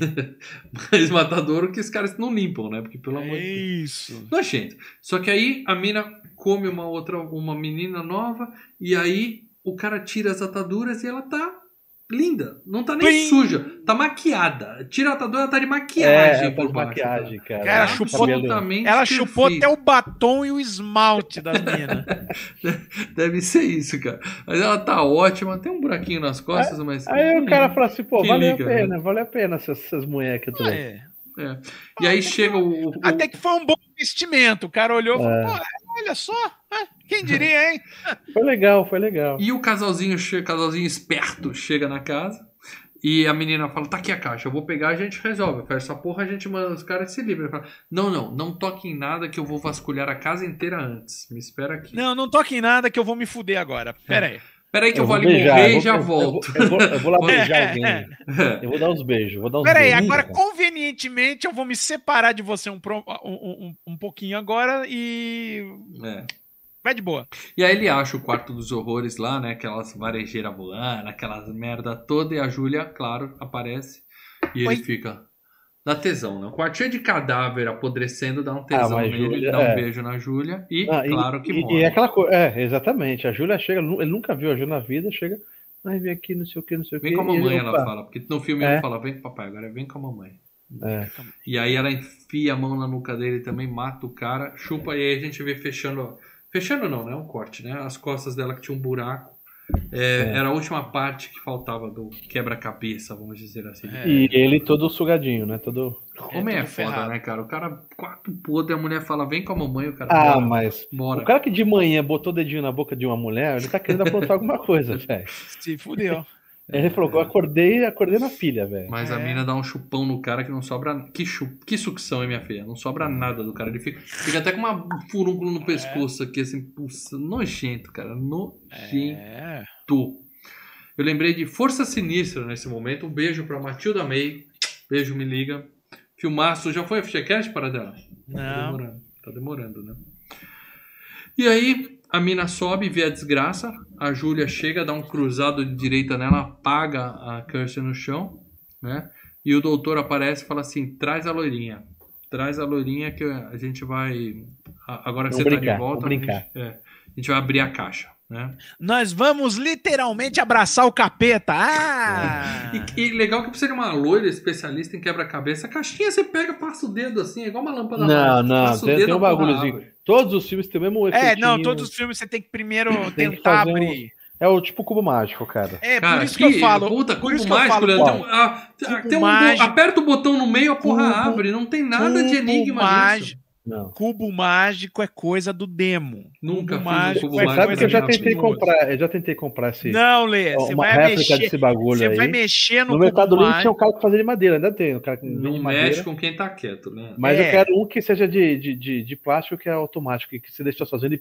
Não precisa ser na sala assim, a mulher... O cara manda original. Se o cara manda original, brincando. Pô, não, compra um negócio com um mecanismo interno e deixa lá e deixa o negócio mexendo sozinho pra deixar as pessoas nervosas. Eu vi que a menina só olhou e apertou o botão no meio assim pra abrir. É ridículo isso. Até criança de 2 anos. Não. Porra, tem que fazer uns lances assim. Então, tem que fazer no mínimo uma massagem no bicho. Apertar o botão central. É isso para o enigma da... Bom, e a Júlia fala assim, você tem certeza? Aí o cara manda, eu tenho que saber. A curiosidade é foda. Eu quero saber porque o gato me... Show da Luna, cara. Daí pra frente deu merda, tá? Daí pra frente virou Hora do Pesadelo mesmo. Daqui eu vou só contar um monte de cena sem nexo, porque é isso que acontece, tá? Aparece o Cenobita, né? Aí o cara, aparece aquele cara sem orelha de óculos, é muito legal. Como é que o cara usa óculos sem orelha? Não, as maquiagens do Cenobita são muito legais, cara. Muito legal. A mina com a pele esticada, né? E ela tem uma traqueostomia aqui, assim.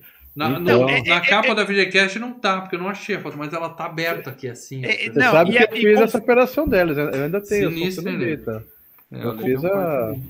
Você precisa tirar uma foto na hora, assim. É. Olha, conforme o filme vai indo, tem uma coisa que me lembrou. Eu falei, cara, o mal deve ter tido uns ataques da tripofobia dele, assim. Não me pegou nada não nesse filme. Não, aquelas coisas saindo da mão do cara ali, aquela hora. Não, foi mais os vermes no carinha, no colchão, foi o que mais me deu agonia. É. Bom, aí a mina apertou, a caixinha abriu, os cenobitas apareceram. Um mais legal que o outro. E o do dentinho também, do dentinho é legal também. O Pinhead chega, né? Turminha super legal, só que o Pinhead manda boa. Fala assim, não, essa loirinha aí não... Ela só tá seguindo ordens, não foi ela que nos chamou. Isso, é. Então, mas o legal do Pinhead... Então, ele não é do mal. Não, ele é.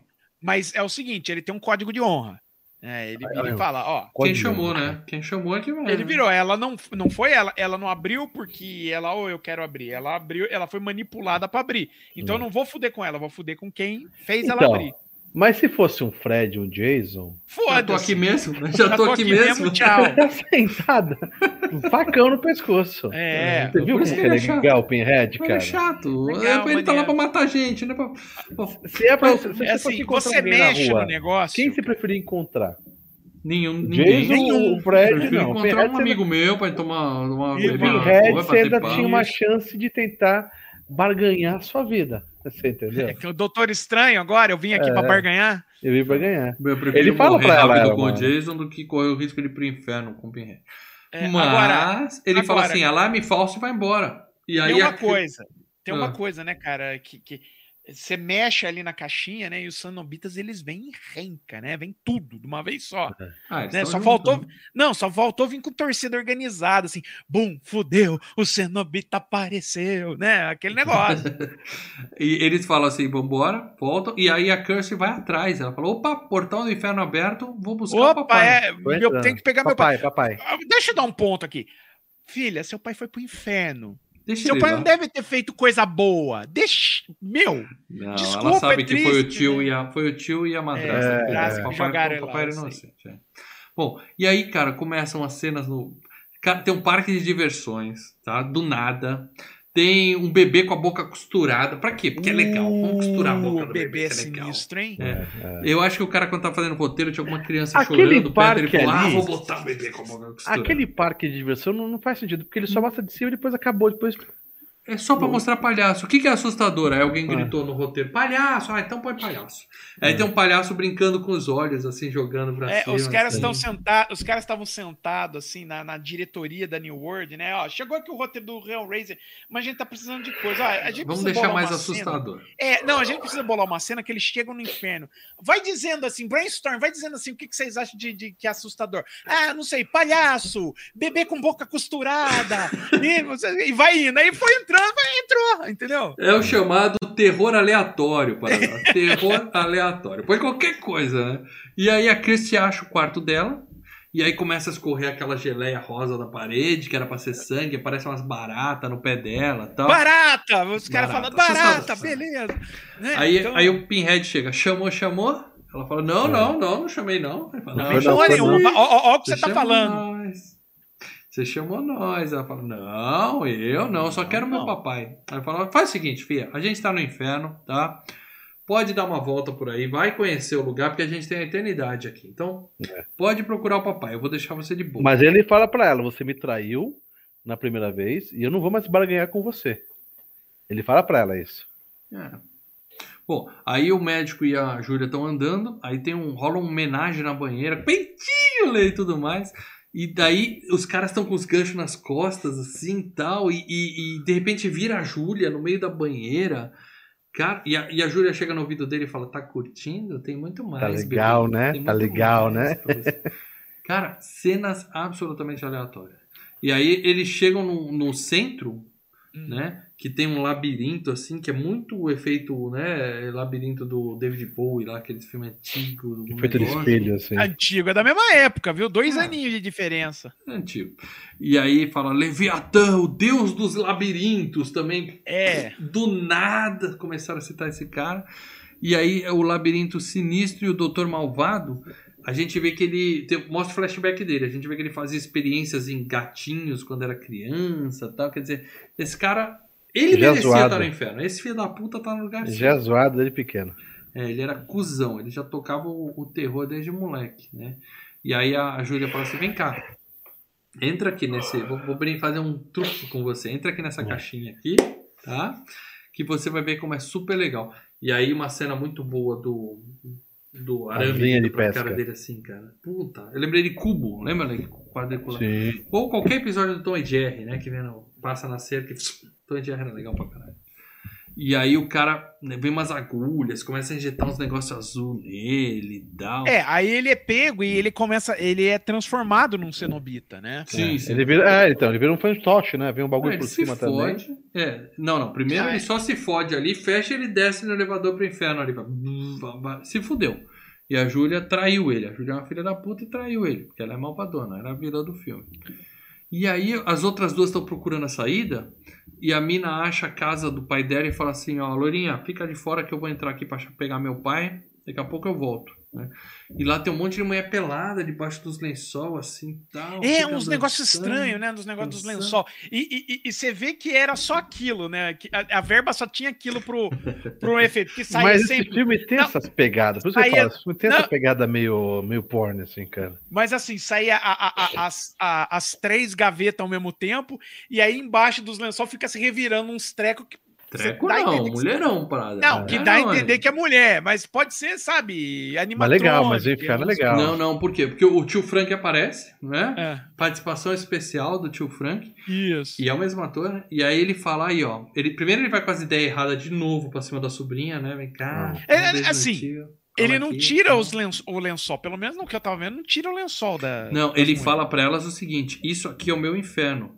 Essas minas gostosas ficam me provocando, mas quando eu vou pegar, elas desaparecem, que é o que a mina mostrou. Então agora, o cara tá ali na fissura ali, sei lá quanto tempo ali sem poder fazer nada. Agora sim, pode ser uma traquitana que tá por baixo, ou pode ser que pegou 3 mulheres e fica se remexendo toda hora que sai a caixa, mas você vê que sai tudo juntinho. Mas na hora que o cara chega junto, some, é sacanagem, porra. É um inferno. Não, merecido. Inferno. Merecido, você tá no inferno, você não tá no paraíso, você não tá nem no purgatório, você tá no inferno, você tem que se fuder. Tem que se fuder. E por falar em fuder, quando ele chega na creche, ela dá um beijinho nele e fala, tá bom, tio, vamos lá, vou quebrar seu galho, né?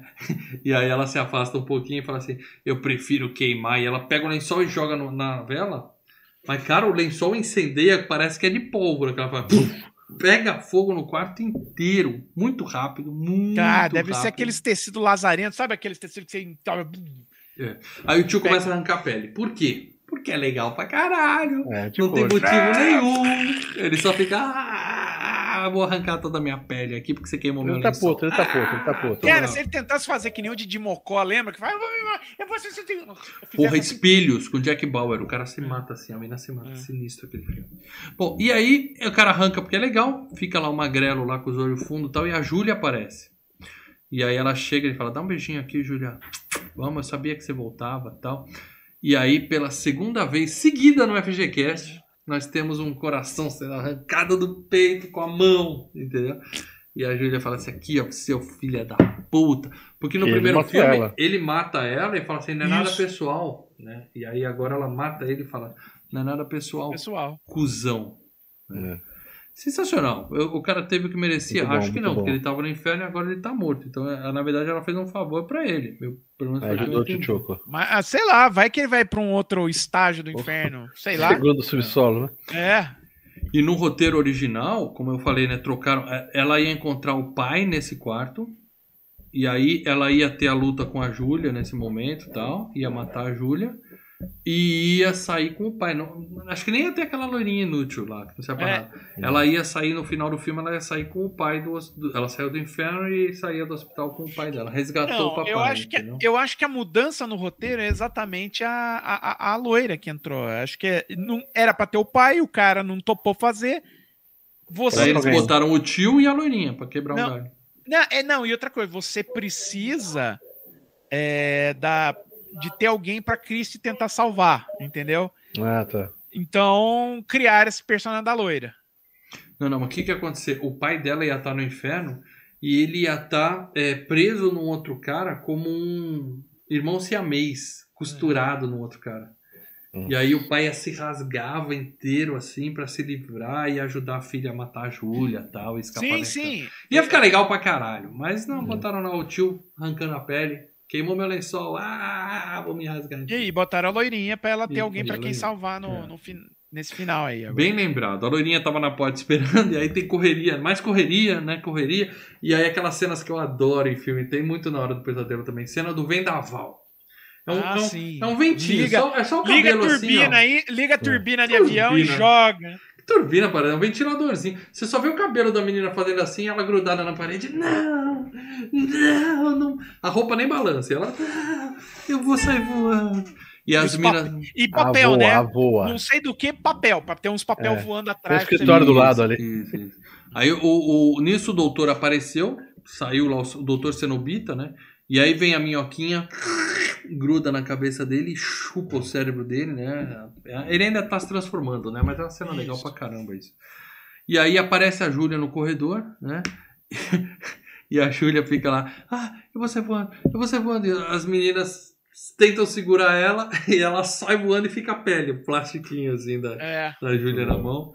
E aí nós temos as duas correndo, aquela cena clássica que tinha no primeiro filme também, que elas pulam no quarto do hospital bem na hora que o inferno tá se fechando, né? Tipo Indiana Jones escapando das armadilhas e tal. Deu tudo certo. Escapamos, acabou o filme. Não, aí aparece o doutor voando. E aí sim, com a transformação completa, ele vem flutuando. É muito legal, né? Porque ele tá preso num... É um fantoche, né? Ele tá com um negócio na cabeça. E lembra que no hospital... Tá tendo morte generalizada, né? Porque o que ele fez? Ele deu um monte de caixinha, né? Campeonato de cubo mágico. Das coisas, os caras tudo mexendo lá, os loucos, tudo muito mexendo. Bom, velho, muito bom. Tinha alguma hora que, né, deu uma merda. Essa cena é bem legal, que tem o stop motion dos tentáculos, né, cara? Vai as coisinhas saindo de dentro. Foi ali que eu falei, nossa, o mal deve estar se remexendo. Curti ali. Muito, cara. Porque abre o olho, abre uma flor, abre um monte de... uma faquinha, que é um monte de... Os instrumentos dele, né? Que tem aquela coisinha que parece uma... Parece o ataque dos vermes malditos ali saindo do dente. É muito bom, cara. Aliás, não foi FGCast ainda. E ele sai matando a galera geral, né? E aí chega os cenobitas que tá nesse filme e só fazem ponta também. Porra, meu. Cara, como que um cenobitas daquele morre tão Bestamente, velho. Não, mas primeiro eles chegam pra Kitty e falam assim, ó... Pra mim era os X-Men, os Cenobitas, X-Men do mal, tá ligado? Velho? Eles falam assim, vem com a gente que você vai curtir. Vem com a gente. Aí ela pegou uma foto do Pinhead que ela tinha achado lá no hospital e fala assim, ó... Vocês eram humanos, vocês não são anjos do inferno, não. Vocês também são vítimas, vocês são os fudidos. Tá aqui, ó. Mostrou a foto pra eles, né? E aí chega. E daí ele começa a falar, eu lembro. É, eu lembrei. E o doutor chega e fala, minhas primeiras vítimas. Quer dizer, dá a entender que foi o doutor. O roteiro não é bom, mas vamos ver se eu entendi.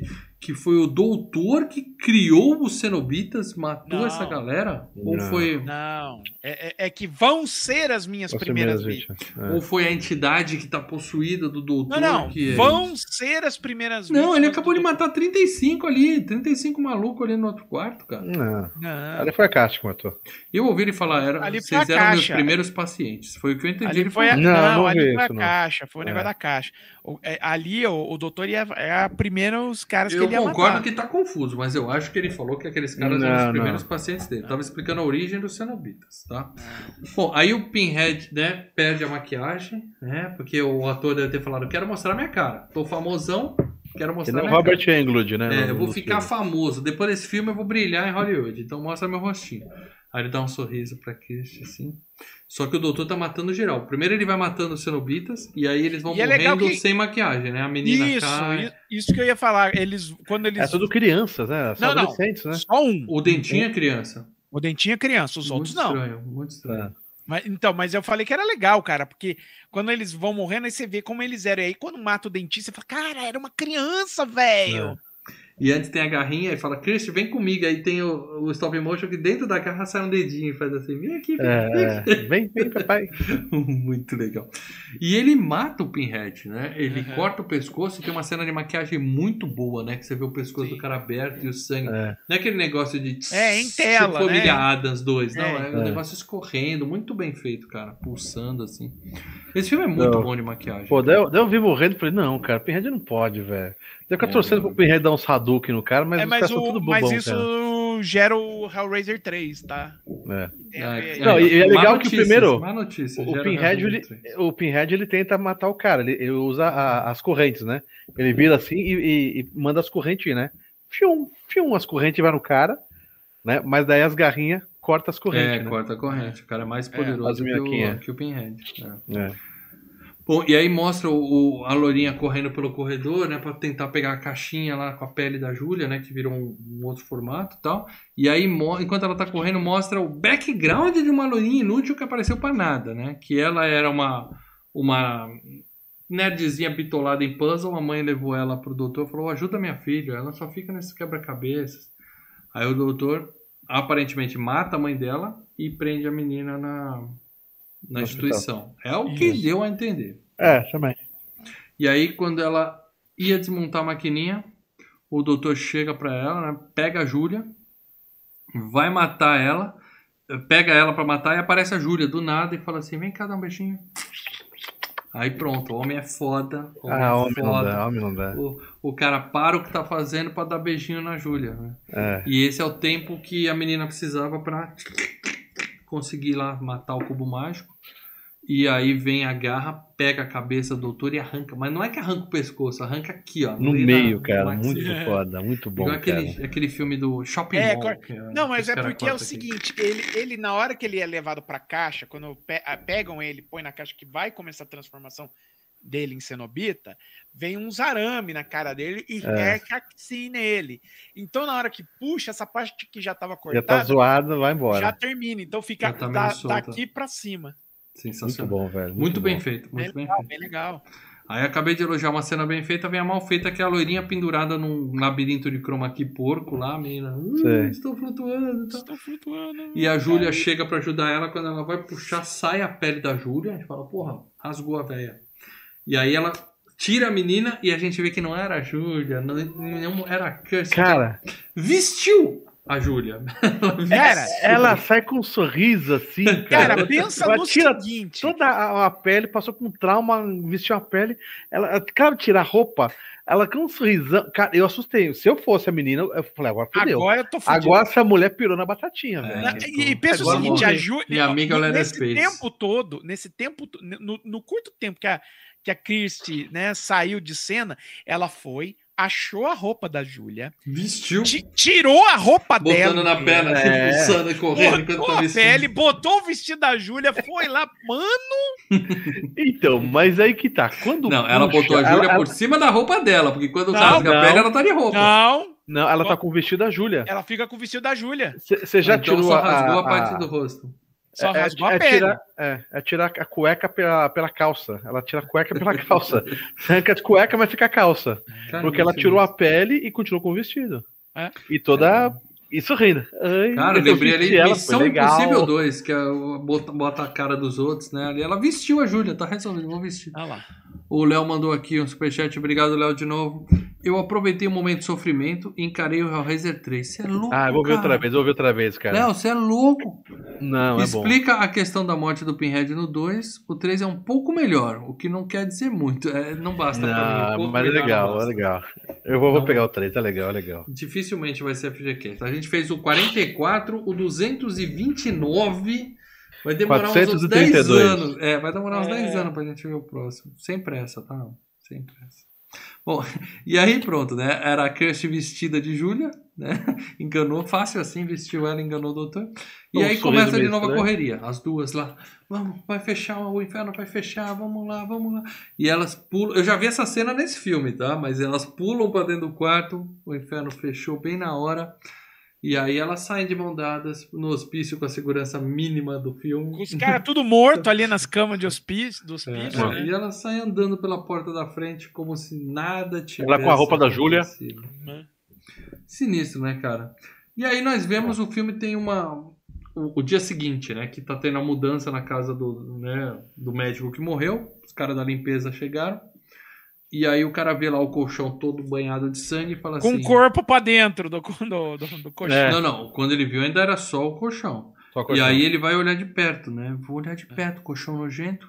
Chama a polícia. Ele queria passar o dedinho ou dar uma lambidinha. Vou olhar de perto. E cara, aí vem os ganchinhos e puxa ele. Aí fica o cara metade pra dentro, metade da bunda. Fora, assim. Cara, você vê um colchão desse... Você não vai olhar de perto, você vai chamar a polícia. Não, vou chegar. Primeiro vou colocar... Quando você estiver num lugar seguro, você chama a polícia. Dá uma lambidinha pra ver, que nem a Cruz faz. E aí chega o amigo dele, vê o cara pra metade e sobe um tótem. A gente já falou de um filme zoado recentemente que tem um tótem que se aparece de lugar nenhum. Esse é outro, tá? É um tótem zoado. Mas ficou ruim esse tótem, velho. Com umas cabeças de várias vítimas. Mas esse totem acho que aparece no primeiro também, não aparece? É o totem do primeiro, mas o efeito tá muito escuro. Eu não lembro disso no primeiro. Tem um totem no mundo. Ele fica na principal sala do primeiro filme. E tem o bebê com a boca costurada. Por quê? Porque é legal. Põe um bebê. Tem um cara barbudo com os grilos na cara, andando assim... Que deve ter sido assim, o que mais que a gente pode pôr? Aí o cara, Jesus Cristo. Um roteirista barbudo falou, eu coloco os grilos na cara, que eu não tenho medo de grilo. Não, então que é isso, lá. Eles foram na esquina, pegaram o primeiro ligeira que tava passando lá, vem cá, põe aqui, não vai custar nada, esse cara nem vai saber que gravou esse filme. Põe os grilos na cara dele. E vai entender essa porra, né, cara? E aí acaba, o cara fala... Qual é o seu prazer? E acaba o filme. Flash. A única coisa que eu quero saber... Se alguém de você lembra, que o Léo infelizmente lembra. O 3 continua daí também? É de um dia seguinte igual o 1 pro 2? É, o 2 continua. Tem a Kirsty e explica o problema da morte do Pinhead, que é o seguinte. Por conta do Pinhead ter espaço morrido no primeiro filme, o Pinhead volta, só que sem o espírito do coronel, entendeu? Que tava nele. Agora ele é malvado mesmo. Agora ele vai passando todo mundo. Ele não tem um código de honra, entendeu? Desculpa, continua a parada dela. E aí os caras... Uma das missões do filme é achar o espírito do coronel para que o Pinhead volte integrar a ter com o Pinhead para ele ter uma consciência e não sair matando desenfreadamente. Mas assim, eles vêm para a Terra, entendeu? Eles começam a agir... Numa danceteria, o que o Leonardo falou, que o totem é o que move a trama. Aparece um totem na danceteria, né? E começa a rolar os bagulho dentro, cara. Nossa, na boa, gente. Não dá para dizer que esse filme 2 é bom, para começar. O 3 não deve ser também. Assim... Tudo bem, o 3 é melhor. O 2 é legal por quê? Porque eu gosto de filme de terror, é o que vocês falaram, a gente curte terror, Isso aí é igual uma Hora do Pesadelo, que a gente já fez até o 6 aqui, eu acho, e tal. É, cenas aleatórias, tal, terrorzinho pra lá e pra cá. Mas história mesmo, ó. Não tô nem aí pra história desse filme, achei bela do momento. E paramos por aqui nessa franquia, por favor. Mas essa é a nossa opinião, tá? E a nossa opinião não vale muito aqui. A opinião que vale aqui é a dos membros do FGCast. Porque quem é membro do FGCast entra aqui, ó. Isso aqui é o grupo secreto, onde a gente fica batendo um maior papo com a galera lá dentro do Telegram. E os membros deixam as suas opiniões pra gente ler ao vivo aqui no FGCast, por favor. FGCast. Lembrando que daqui a pouco nós vamos revelar o tema do FGCast 230. Eu falei que desde 2001 a gente, para compensar os membros, só falou de filme bom. Hoje quebrou essa regra, mas na próxima semana voltamos com filme bom. Aguardem que a gente já vai revelar, hein? Fiquem ligados. Ó, o Maurício Monteiro botou aqui: nunca foi apegado ou apregado a Pinhead e sua gangue. Eu vi o que você fez aqui. No máximo eu tinha visto o primeiro em VHS e ter feito algum cospobre com um pregador no rosto. Dito isso, olha, ele fez cospobre, botou os pregadores. Eu tinha uma cabeça de macia. Pregador no rosto, mas fala a verdade. É prego. O que tem a ver prego com pregador? Não, não. Cara? É pregador de roupa. Dito isso, não tem nada a ver. Mas dói. É o corretor, é o corretor. Vai. Já vi botar um pregador no mamilo, assim, pra dar um... Não, revi o primeiro e acho um filme bom, especialmente pelos roteiros e efeitos. Concordo. Essa parte 2 me lembra, em vários momentos, um remake desse primeiro filme, com repetições de situações... e uma pegada à Hora do Pesadelo 3. Concordo, a Hora do Pesadelo. Acredito que funcionaria melhor se o filme focasse em outros personagens, ao invés de voltar à galeria do Frank. Não. Nota 5.5. Esse filme merece urgentemente um remake. Gostaria de umas mãos como Eli Roth ou Fred Alvarez envolvidas. E que o Pinhead foi fazer após o trabalho? Descansar, porque ele estava pregado do trabalho.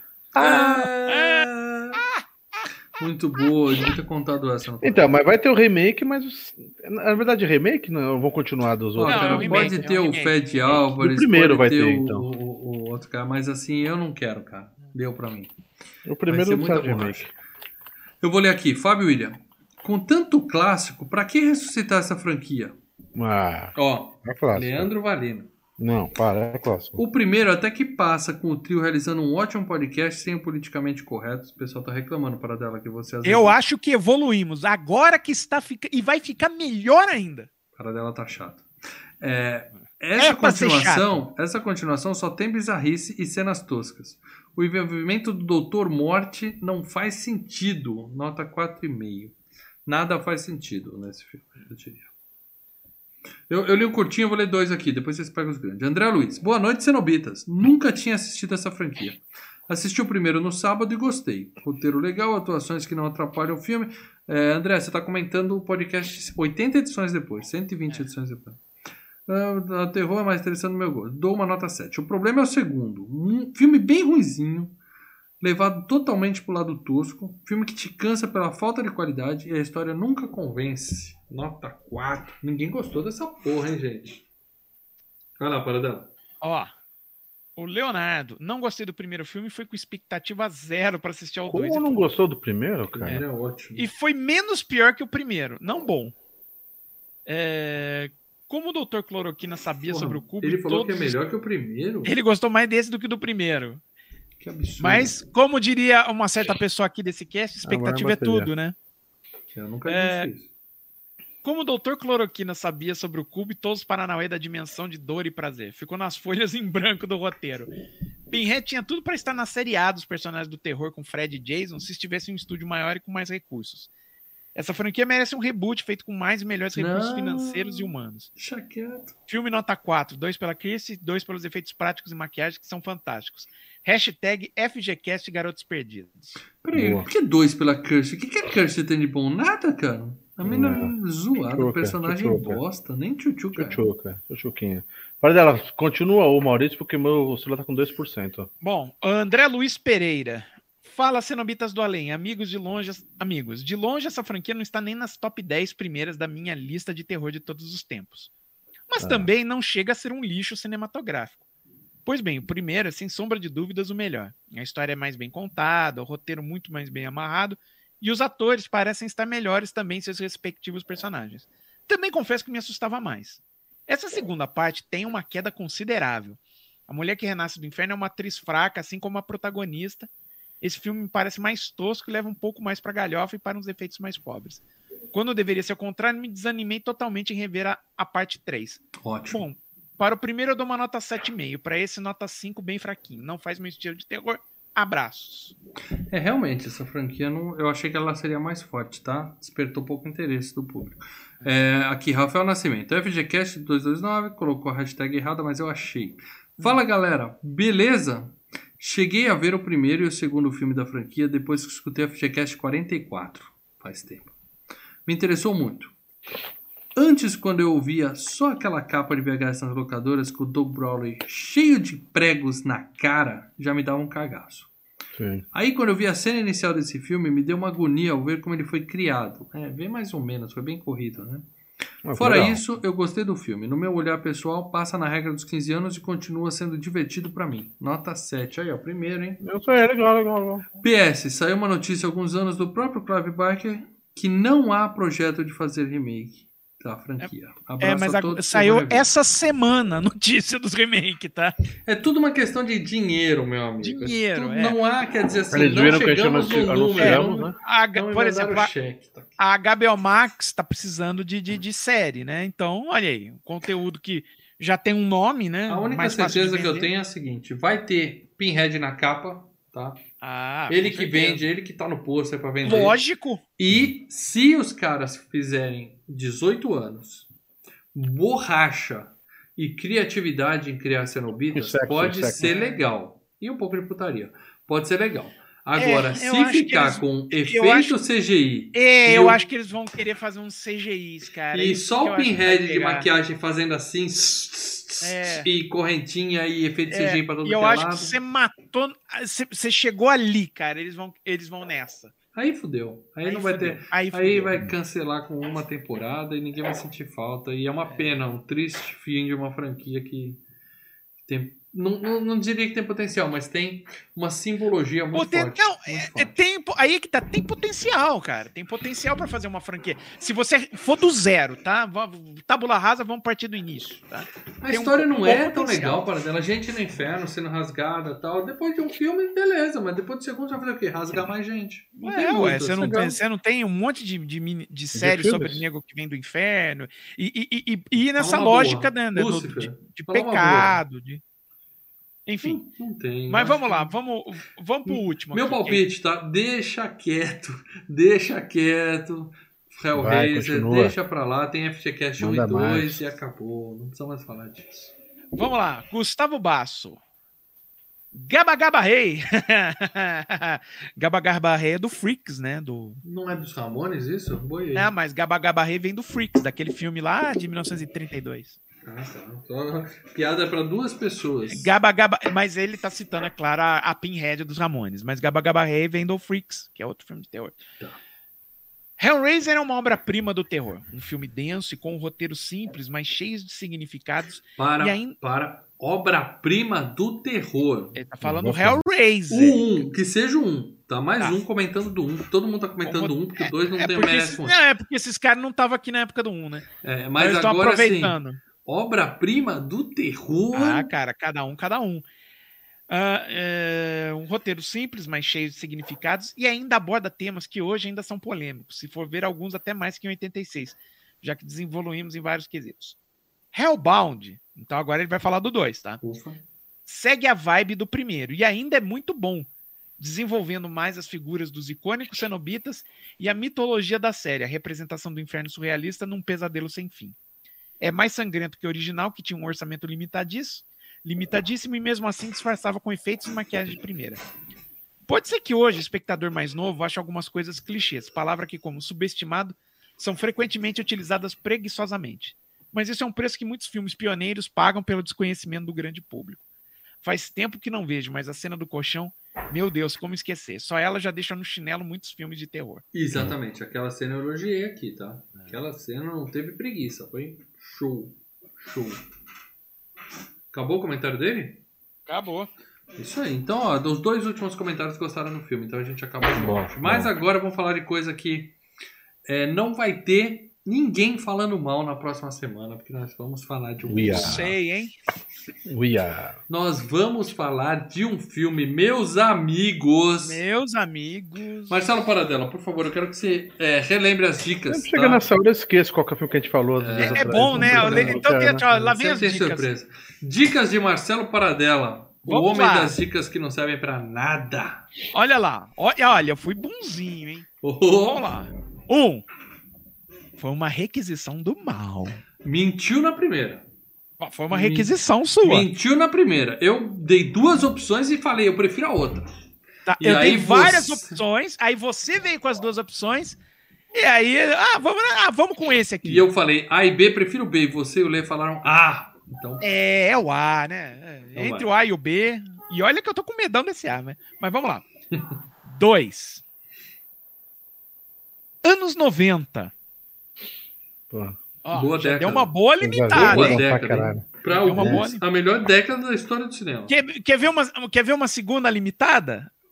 Dica 3. Aventura. Pomba. Aventura dos anos 90. Já Aventura dos anos 90. Uma limitação boa. É. Eu não vi essas dicas aí, mas tudo bem. 4.